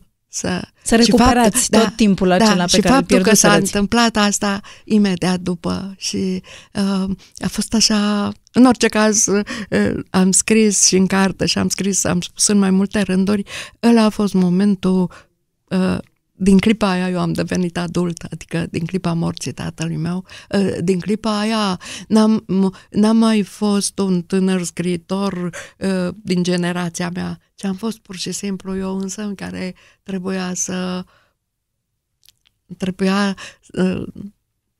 să exprim tot ce trăise, inclusiv tatăl meu. Aflase despre dumneavoastră că publicați și când era în Bine, asta în este o, o poveste aproape, o legendă. Mi, mi-au povestit mai mulți dintre cei care au fost cu tata. În, la Balta Brăilei a fost ultimul loc în care a fost el și se pare, deci îi scotea la lucru, la muncă, da, da. la muncă și se întorceau într-o seară cu vreme foarte rea și cu ploaie și încolonați și, și cu vânt foarte tare și vântul a adus un ziar pe care ei, pentru era mană cerească să aibă un ziar în care să citească, nu aveau niciun fel de informații și au reușit să-l prindă din aer, să-l ascundă repede, după aia l-au învățat toți pe de rost, din toască în toască. Deci erau două foi de ziar cu nu știu ce era pe una, dar care conțineau inclusiv o recensie la un... Um, um, o antologie, se numea treizeci de tineri poeți, uh-huh. uh, între care eram și eu și în acea cronichetă la această antologie eram lăudată de cel care scria, deci eram menționată și, uh, și tata uh, a spus asta trebuie să fie, deci cu Ana Blandiana. Și el nu știa, nu știa, evident, evident, da, uh-huh. dar a zis trebuie să fie fata mea pentru că scria versuri și pentru că Blandiana e satul meu, soției mele.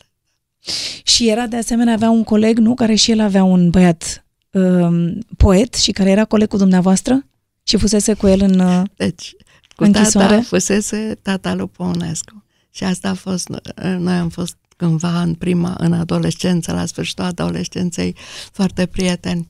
E, până în momentul în care, evident, eu... I-ați spus? Sigur, el știa, toată lumea știa că tata e închis, că, uh, și uh, el ne-a spus nouă că este copil din flori. Și când uh-huh. tata a ieșit din închisoare, ne-a povestit că a fost cu tatălui Adrian Păunescu. Da.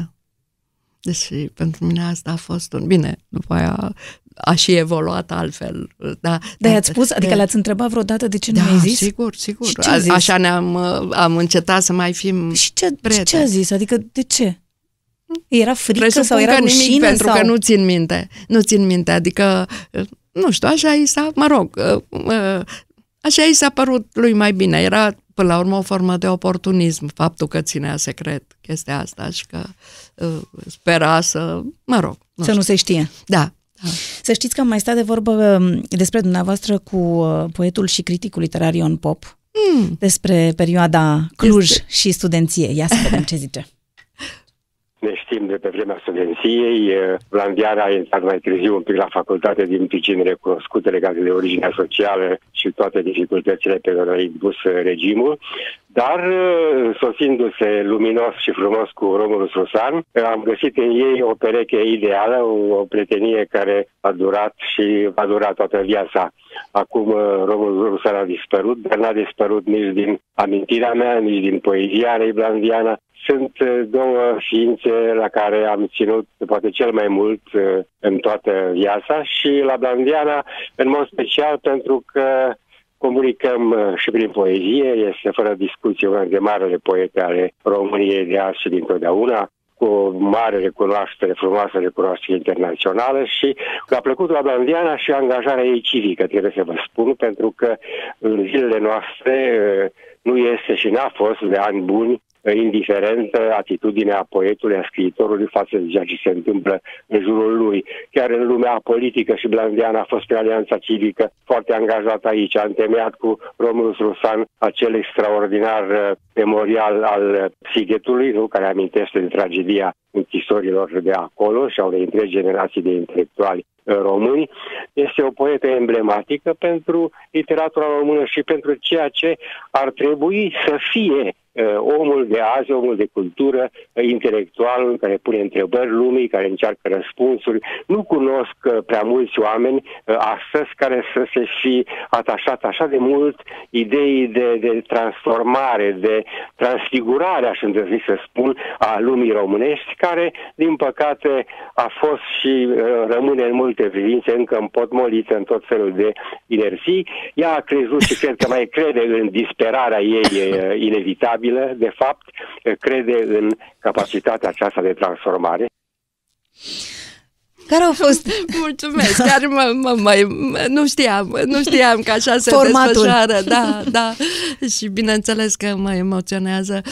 Într-adevăr, Ion Pop, Jean Pop, a, a fost cel mai bun prieten al nostru și pe cum să spun, de atunci, o lungă perioadă de da, timp. De atunci, de când eu nu intram la facultate și el intrase, avea un prieten pe o durată atât de lungă, e un sentiment extraordinar de încurajator. Um, cum să spun, nu, nu neapărat în sensul nesingurătății și uh, pentru că uh, altfel uh, tocmai pentru că noi doi romiși cu mine am fost atât de uniți și cred că într-un fel oarecum așa era normal să fie, aveam satisfăcute toate valențele, adică n-am avut foarte mulți prieteni de familie, așa, adică eram și foarte ocupați și eram tot timpul fericiți să fim numai noi, împreună. Adică, da, da, și nici nu eram petrecăreți sau... E, încât e, legătura cu Jean, care e, era de dinainte, din adolescență, dintr-o perioadă, a fost cea care a continuat, cea, cea a rămas așa singurul nostru mare prieten, deși între timp noi ne-am mutat la București, el a rămas la Cluj.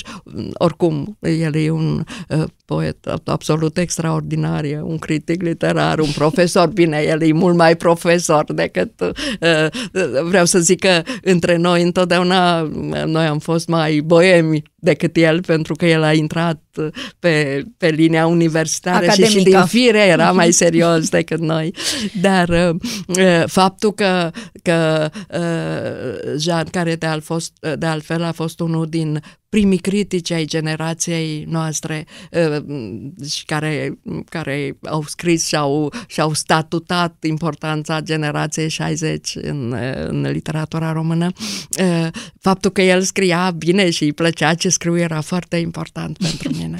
Care au fost anii frumoși pentru scriitori în România și când ați simțit că, nu știu, începe această degradare a condiției intelectualului? Cei mai frumoși au fost cei care au fost pentru toată lumea, adică între șaizeci și patru, deschiderea închisorilor, nu? Mm-hmm. Când, și după aia a mers și venirea lui Ceaușescu la putere, uh, și șaptezeci și doi, când a început să se întunece după ce Ceaușescu a fost în vizită în China și în Coreea de Nord și a descoperit ce, ce grozav e să fii zeu și a vrut să fie și el zeu. Deci până atunci nu exista un cult al personalității. Au fost uh, ani în care uh, totul încet, încet s-a deschis. A fost ani în care, eu întotdeauna spun, există un luminiș în comunismul românesc. Sunt acei acei ani în care uh, părea,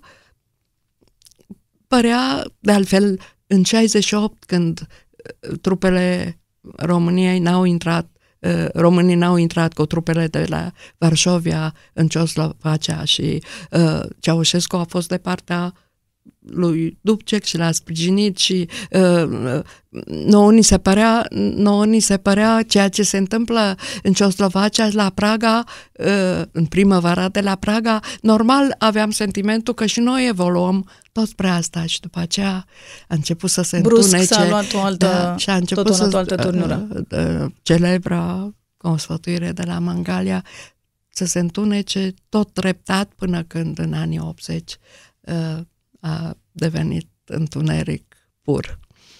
În anii optzeci erați deja într-o perioadă în care în permanență simțeați că cineva vă urmărește, că cineva este în jurul... Păi era, deci, în primul rând, după povestea de patru ani din, din adolescență, deci după ce am da. reedita, redebutat, am mai fost interzisă de două ori, odată în optzeci și cinci, pentru niște poezii care au apărut în Amfiteatru, oarecum din întâmplare, nici acum nu știu exact, adică concluzia mea este că efectiv au apărut din întâmplare, în sensul că Constanța Buzea, care lucra acolo, mi-a cerut niște poezii. Eu i-am spus că n-am poezii publicabile. Asta e o noțiune care atunci era, acum pare că e o nebunie. Ce înseamnă publicabil sau nepublicabil? Atunci noi știam toți ce poate să apară și ce nu poate să apară. Uh, și uh, ea a spus, dăm tu... Că vedem. Vedem noi ce e publicabil și ce nu e publicabil. Adică a crezut că uh-huh. zic și eu așa sau... Uh, deci se aflau la redacție un... multe poezii, un teanc, adică am dat așa, oricum eram sigură că n-apare niciuna și se aflau la redacția Amfiteatru și se pare, tot ce pot să vă spun este că după aceea când a izbucnit scandalul și când uh, au fost dați afară uh, unii dintre uh, toți au spus că n-au avut nicio legătură cu ele, toată iar după optzeci și nouă toată lumea, toți mi-au spus că ei le-au pus, așa că incredibil. Nu, nu, adică nu, nu, nu mai dau nume, dar există, există chiar un personaj care uh, am, am aflat că care pus pe, pe adică are în C V ca o faptă a vieții lui chestia asta, nu și cred. Nu cred că e adevărat, da, un scriitor, mă rog, care a făcut și carieră internațională. Dar mă rog, nu contează. Ce ideea contează... Ați fost interzisă din nou? Da, am fost interzisă din nou, dar era încă o perioadă în care Ceaușescu încă era, avea un nume uh, care începea să scapete, dar oricum era un nume bun, era disidentul rușilor, era uh, și uh, a, ace când au fost proteste pentru mine la Universitatea din Padova, uh, au scris uh, uh, mă rog, Andrea Zanzotto era cel mai bun poet italian la ora aia, uh, a semnat primul și după ce au semnat și alții și, și universitari de la Universitatea din Padova și-au publicat o scrisoare către Ceaușescu în favoarea mea. A cetat. Și la Universitatea din Heidelberg a avut loc o adunare în care au, profesorul Heinemann a vorbit despre mine studenților, spunând că sunt interzisă și mă rog. Deci a cedat și deci a durat doar câteva săptămâni. Doar că după aceea nimic n-a mai fost ca înainte. Adică practic atunci am început să scriu pentru copii pentru că ați crezut că poate așa, da, da. Așa nu-și dau seama. Așa nu, da, nu, dar cum să spun, chiar și eu credeam că pentru copii nu-i nimic ce să-ți dai seama. Faptul că, că după aia am făcut gafa, ca să zic așa, adică pur și simplu aveam impresia că, că nimeni nu citește. Adică eu scriam mai mult de plăcerea mea poezii pentru copii, mă, mă jucam eu însă, aveam și o pisică, aveam, mă rog, în, da. încât în clipa când nu mi-am închipuit că ele sunt... Că pot fi interpretate, că, adică da, pot înțelege da, da, de fapt. Da, da, da. Și m-am distrat făcându-l pe arpagic să se, să îi se suie la cap cum îi se suise lui Ceaușescu. Și să semene cu el. Nici prin cap nu mi-a trecut că cineva va observa așa ceva.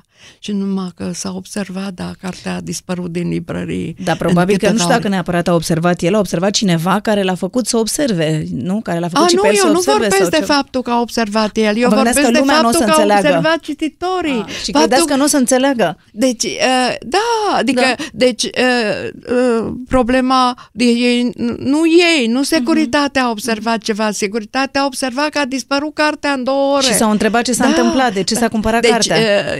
Eu nu Ei au atras atenția. Exact, exact, exact. Uh-huh. Eu nu mi-am găsit dosarul de securitate. Mă rog, asta e o Nici întreagă acum? poveste. Nu, mă rog, se pare... Păi, probabil că l-a găsit cineva și a dispărut. Să, să fi fost să... distrus. Nu? Nu? Mi s-a explicat că n-ar fi exclus să, să fi fost cine...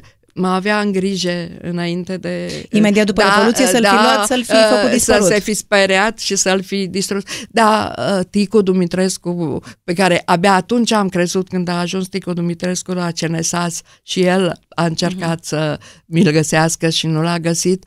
Ticu Dumitrescu susținea că, indiferent ce s-a rupt, ce s-a distrus, existau copii... La arhivă undeva, nu? Da, nu, pe, nu știu cum se numește, pe film. Aha.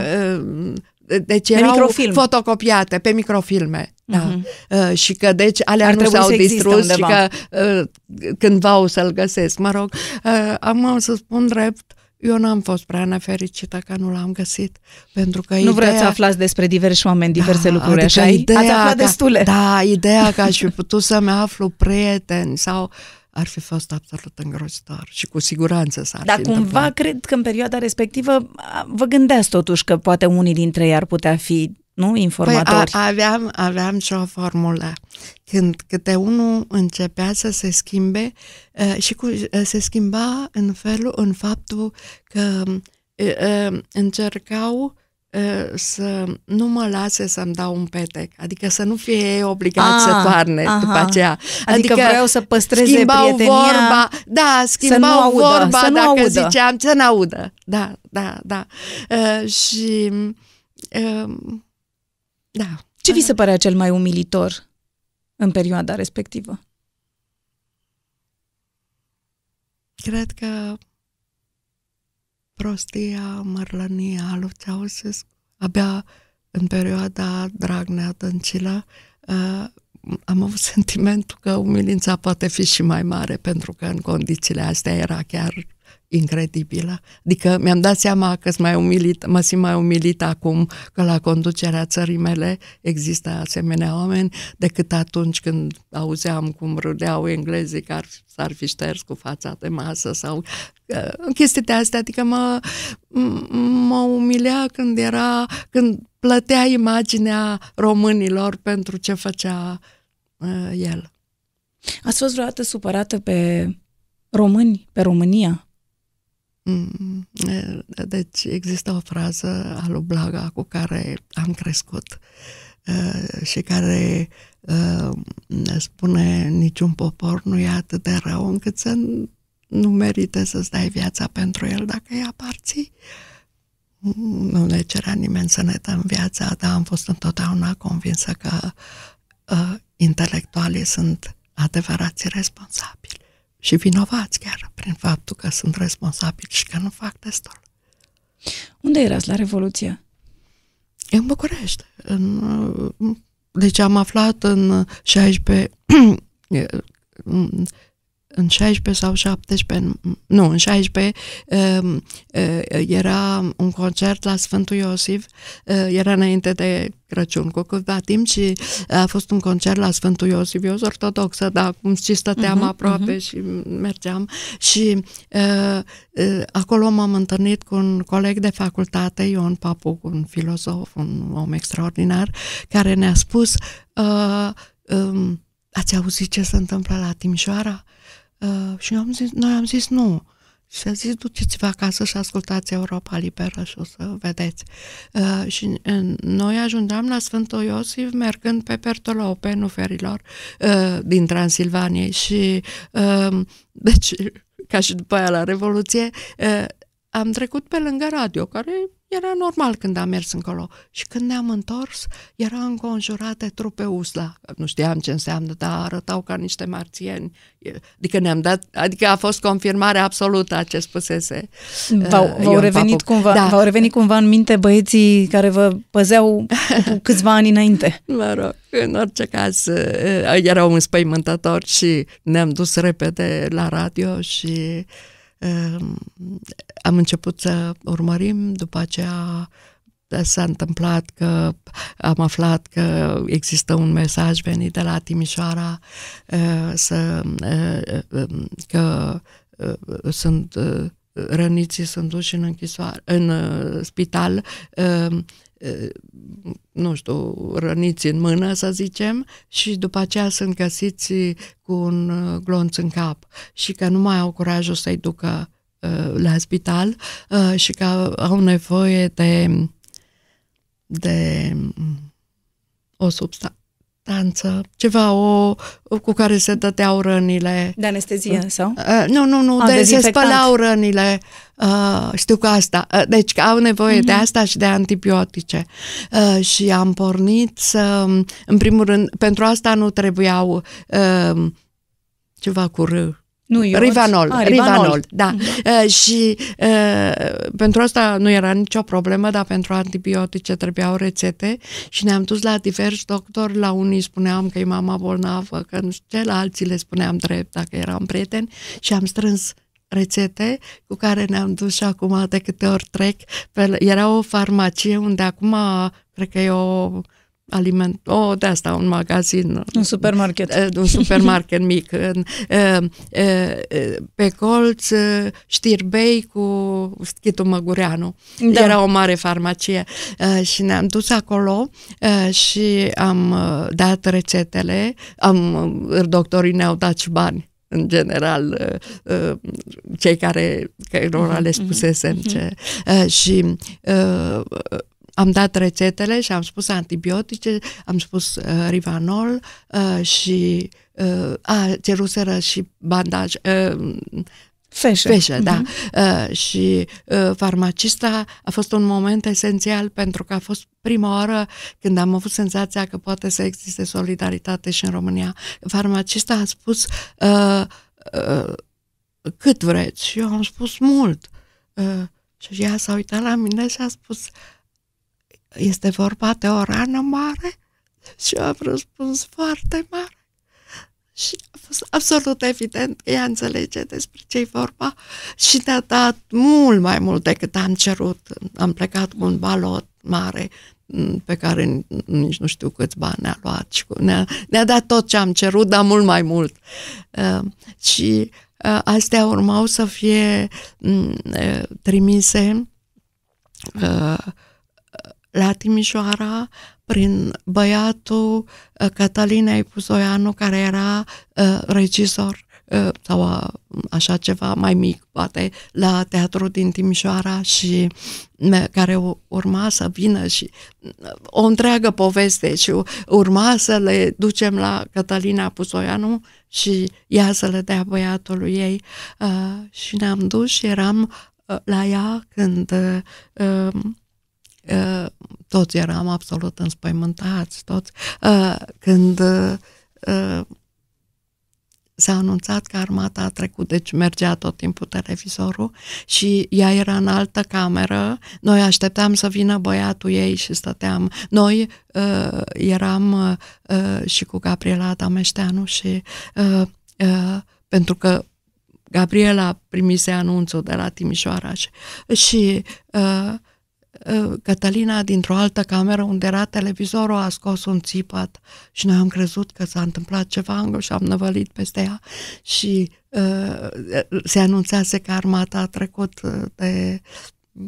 de partea de poporului. Partea, da, da. Și, mă rog, am plecat și noi acasă, i-am lăsat acolo urmând să-i dea ea băiatului uh, ei, când vine ea era speriată să nu fi pățit ceva băiatul uh, și, uh, și am auzit că ar fi ajuns la Otopeni până la urmă geamantanul respectiv, deci n-am mai plecat la Timișoara atunci pentru că Timișoara a fost liberă. Și, și Alianța Civică? La cât timp a apărut după... A, A apărut în noiembrie, în cincisprezece noiembrie, deci înainte de Alianța Civică a fost primul mitingul în alb, când pentru, după mineriadă, la o lună erau încă arestați studenții și noi am dat de la România Liberă un mic anunț așa de doi pe doi sau trei pe trei centimetri, ziua cu tare în parcul de la operă, pentru că apăruse, din cauza manifestațiilor, apăruse o hotărâre că nu mai era voie să se facă manifestații decât în parcuri. Și dădusem, deci la universitate, după meeting-ul de la universitate nu mai era voie și atunci am ales ăsta pentru că opera avea și un parculeț alături, dar noi eram, era mai mult o formă de a arăta că n-am murit, că n-am cedat, că n-am, adică eram convinsă că vor veni câțiva zeci de oameni. Dar ați simțit și au venit re... câteva sute de mii. Ați, ați simțit imediat după Revoluție, adică la puțină vreme după Revoluție, pericolul instalării unui neocomunism? Sigur, sigur a fost, adică în piața Universității deja era evident, la foarte scurt timp, înainte de piața Universității, era evident că unii strigă jos Ceaușescu și alții au început să strige jos comunismul. Asta a fost ruptura care există încă în societatea românească. Între cei care credeau că totul trebuie continuat pentru ca să ajunge la un stat de drept și pentru cei care erau fericiți că exista mâncare, că nu mai era Ceaușescu, că nu mai le că, era frică și... Că poți călători. Și poți călători, da, și face business. În anii aia asta, asta era capitalismul, nu? De ce în anii aceștia cum îl vedeți? Cum? În anii aceștia cum îl vedeți capitalismul?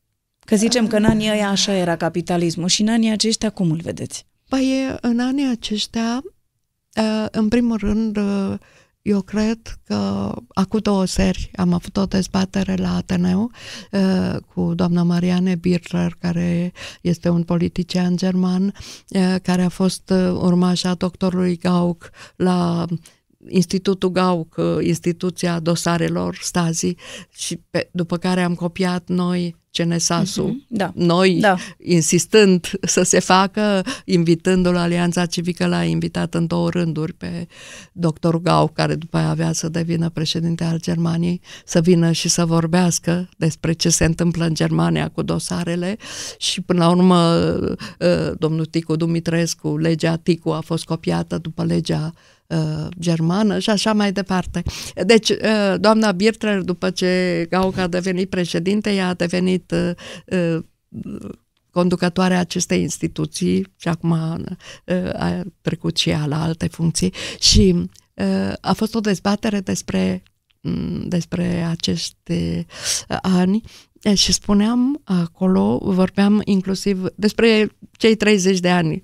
Da. Cum se desfășoară ei, cum s-au desfășurat în toate în țările țări. din Est, ea fiind din Est. Da. Deci ea fiind o reprezentată a Germaniei Democrate, din Est. Da.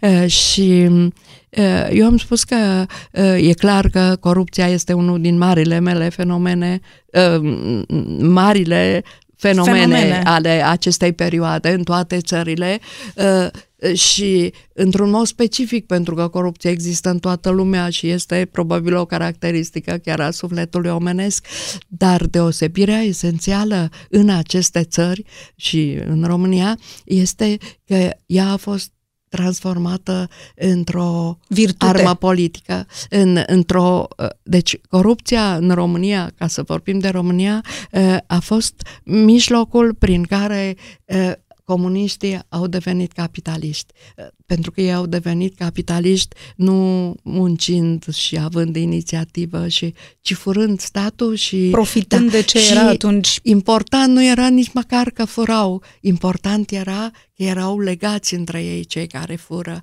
Deci rețeaua securității care acoperise țara înainte s-a transformat în o rețea capitalistă, într-o rețea mafiotă care nu mai avea aproape nimic politic în ea și care există încă. De aia sarcina noului guvern este enormă. Adică ce vor trebui să facă și să dea Dumnezeu să reușească cei care au liberalii de acum este în primul rând să demanteleze această rețea care acopere țara, o rețea de putere care e formată în, în, uneori chiar din aceiași oameni. Și care nu mai are nicio legătură cu nimic, niciun fel de crez. Nu, nu fără Totul discuție. Este legat de o, fără discuție. Eu sunt, materiale, eu sunt convinsă că Ceaușescu credea în mai multe lucruri uh, și știa pe de rost pe Coșbuc, ca să zic, ceea ce nu cred că Dragnea făcea. Uh, citise deci, vreodată. Și în ce cred oamenii ăștia atunci? Ei în ce cred? Numai în puterea banilor și în... și în putere și în lupta pentru putere, evident. Pentru putere pură, deci pentru putere economică, pentru bogăție, pentru... dar în cadrul conducerii țării și în cadrul conducerii partidului care a condus țara timp de treizeci de ani, a fost în permanență o luptă pentru putere. Credeți că rezistența intelectualilor, rezistența intelectuală e în continuare importantă și în acest moment în România? Bineînțeles, rezistența, gândirea intelectualilor, adică e vorba, deci rezistența intelectualilor există în măsura în care există neindiferența intelectualilor la viața publică.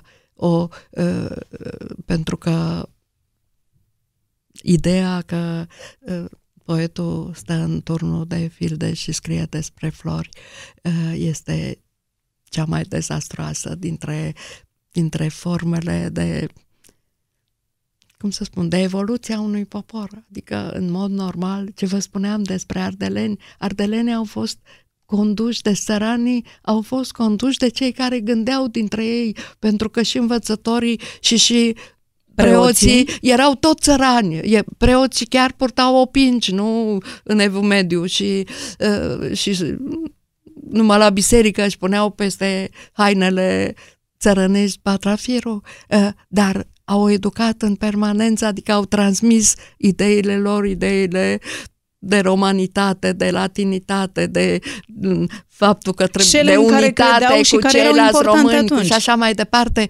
care se află chiar în gena celui mai simplu om de acolo. Deci, în, deci intelectualii uh, sunt cei care trebuie să răspundă. Pentru că întotdeauna am crezut că uh, cu cât înțelegi mai mult, cu atât ești responsabil pentru mai mult. Ești responsabil pentru ceea ce ai înțeles. Și ești responsabil să-i luminezi și pe alții, nu? Sigur, sigur. Mm.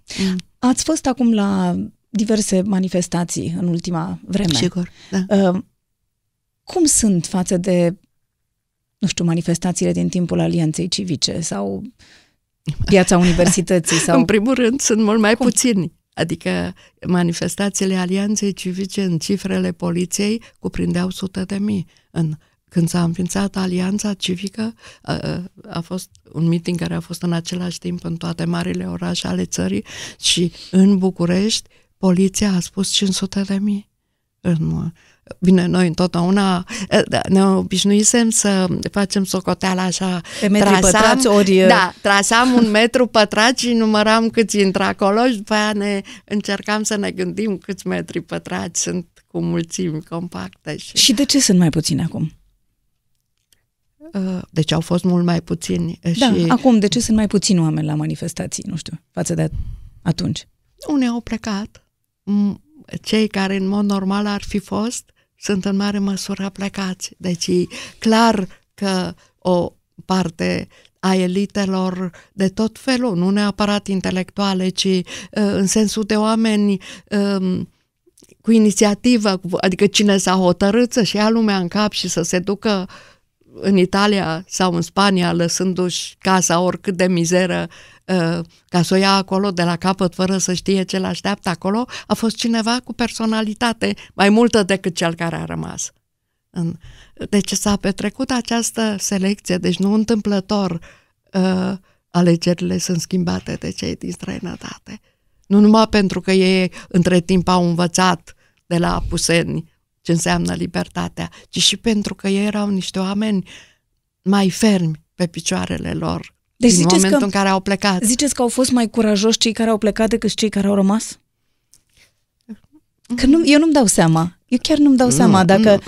Nu.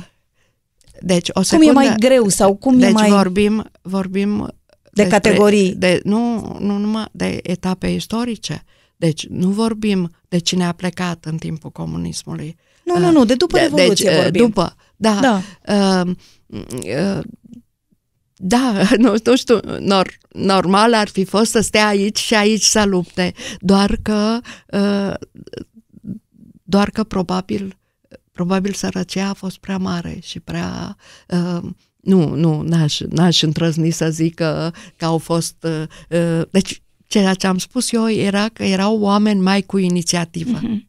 deci mai, mai hotărâți, mai gata să Adică ar fi fost mai gata să vină la o manifestație decât da, cei care deci vin acum. Deci ar fi venit în orice caz mai și repede sunt, la manifestație. Sunt mai puțini. Da, dar ce mi s-a părut mie, mă rog, nici nu știu cum să zic, elofent în orice caz, este că deși în meeting-urile din Piața Victoriei jumate erau cei care erau uh, bătrâni, adică, da, da. mă rog, oameni de cincizeci șaizeci de ani care-i fuseseră și care veneau cu nostalgia, fericiți că mai pot odată cu, să, cu nostalgia să, vieții universității. Să fie la o manifestație, să-și aducă aminte de când erau tineri și în Piața Universității.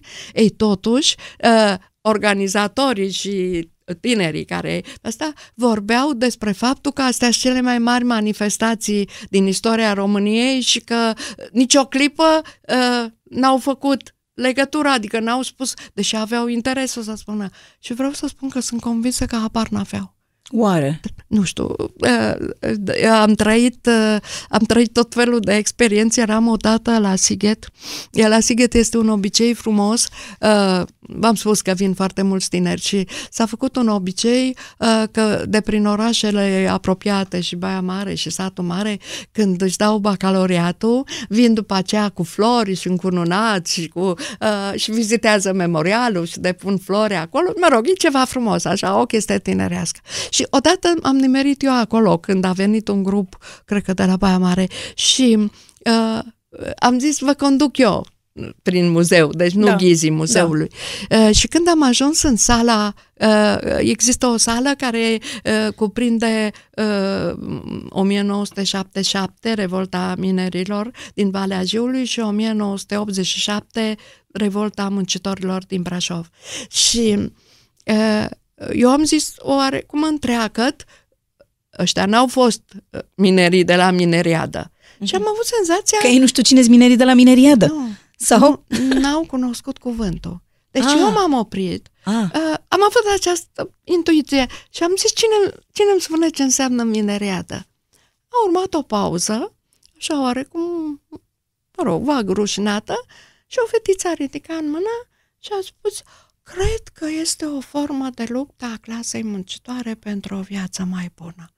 Eu era să leșin, pentru că nu numai faptul că nu știa, că n-auzise, că mineriadele fuseseră cu douăzeci de ani înainte, asta de acum vreo zece ani, dar faptul că ea răspunsese cu o frază din cărțile de pe vremea lui Ceaușescu. Deci asta se preda încă în acest limbaj, altfel ea n-avea de unde să știe. Cu siguranță. Acest limbaj. Deci asta este. Da. Sunt și foarte puțini care citesc, pentru că mă uit că suntem pe ultimele locuri prin Europa la, da, da, la citit, da, da. Și nu știu de ce, dar așa se întâmplă. Poate și asta trebuie cumva... Deci e clar că cu școala trebuie făcut ceva. Da, cred că sistemul de educație e foarte... Da, da. da. Uh, pentru că vorbim de cărți, uh, sunt foarte fericită, am văzut că a apărut la Humanitas un, uh, o integrală a poemelor.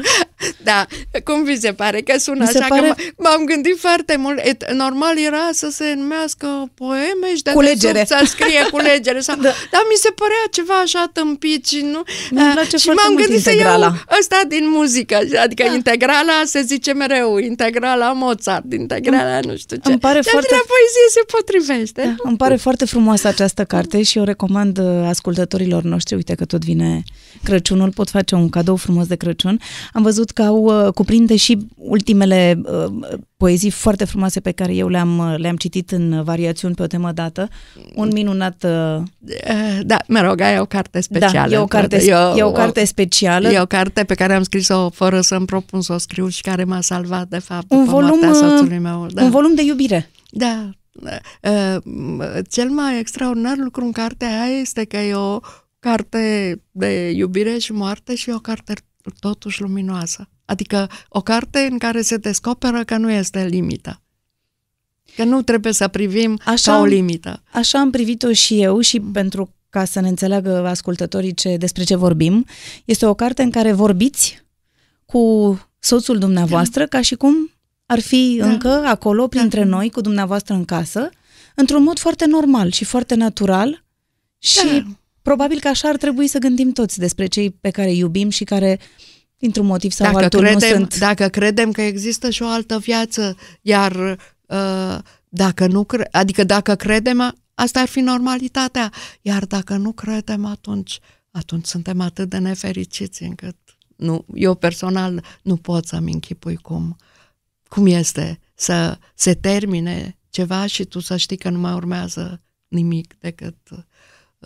Deci, eu cred că frica de moarte este o invenție a oamenilor care nu cred în Dumnezeu. Pentru că dacă crezi, e pur și simplu o altă stare de agregare, ca să zic așa. Vă mulțumesc foarte mult pentru prezența în emisiune. Îmi pare foarte bine că suntem împreună înainte de cincisprezece decembrie. Nu știu ce, aș vrea să le, aș vrea să le transmitem așa ceva românilor. La treizeci de ani de la Revoluție, ce să le spunem?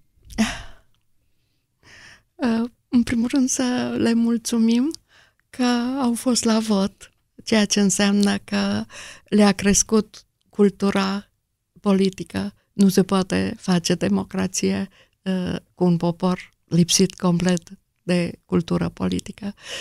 Este evident că poporul român a făcut niște pași serioși înainte în ultimii ani uh, și că nu mă îndoiesc că uh, și ce va urma în anul următor și în general ce va urma, uh, deși uh, este clar că Europa pe care o visăm noi este în măsură tot mai mică atât de luminoasă și atât de fără probleme cum ni se părea nouă când era uh, interzisă, uh, este clar că noi suntem o parte a ei, o parte din ce în ce mai respectată. E destul să ne gândim la Codruța Căveșii, ce reprezintă, ce este ea în Europa la, oro, la ora asta ca reprezentantă a României, ca să ne dăm seama că nu trebuie să avem complexe și că trebuie să...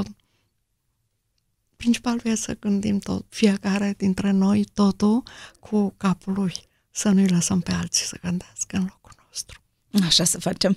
Vă mulțumesc foarte mult, vă doresc multă sănătate, ce să vă zic, bucurie, să, să ne încântați în continuare cu versuri frumoase. Vă mulțumesc că m-ați chemat în această emisiune care nu seamănă cu altele pe care eu da. nu, nu știam și în care m-am simțit foarte, foarte bine și am, am avut sentimentul că îmi scriu, că îmi scriu memoriile. Sper că v-ați simțit bine alături de noi, iar dacă vreți să descoperiți și alți oameni minunați, trebuie doar să-i căutați pe acest podcast.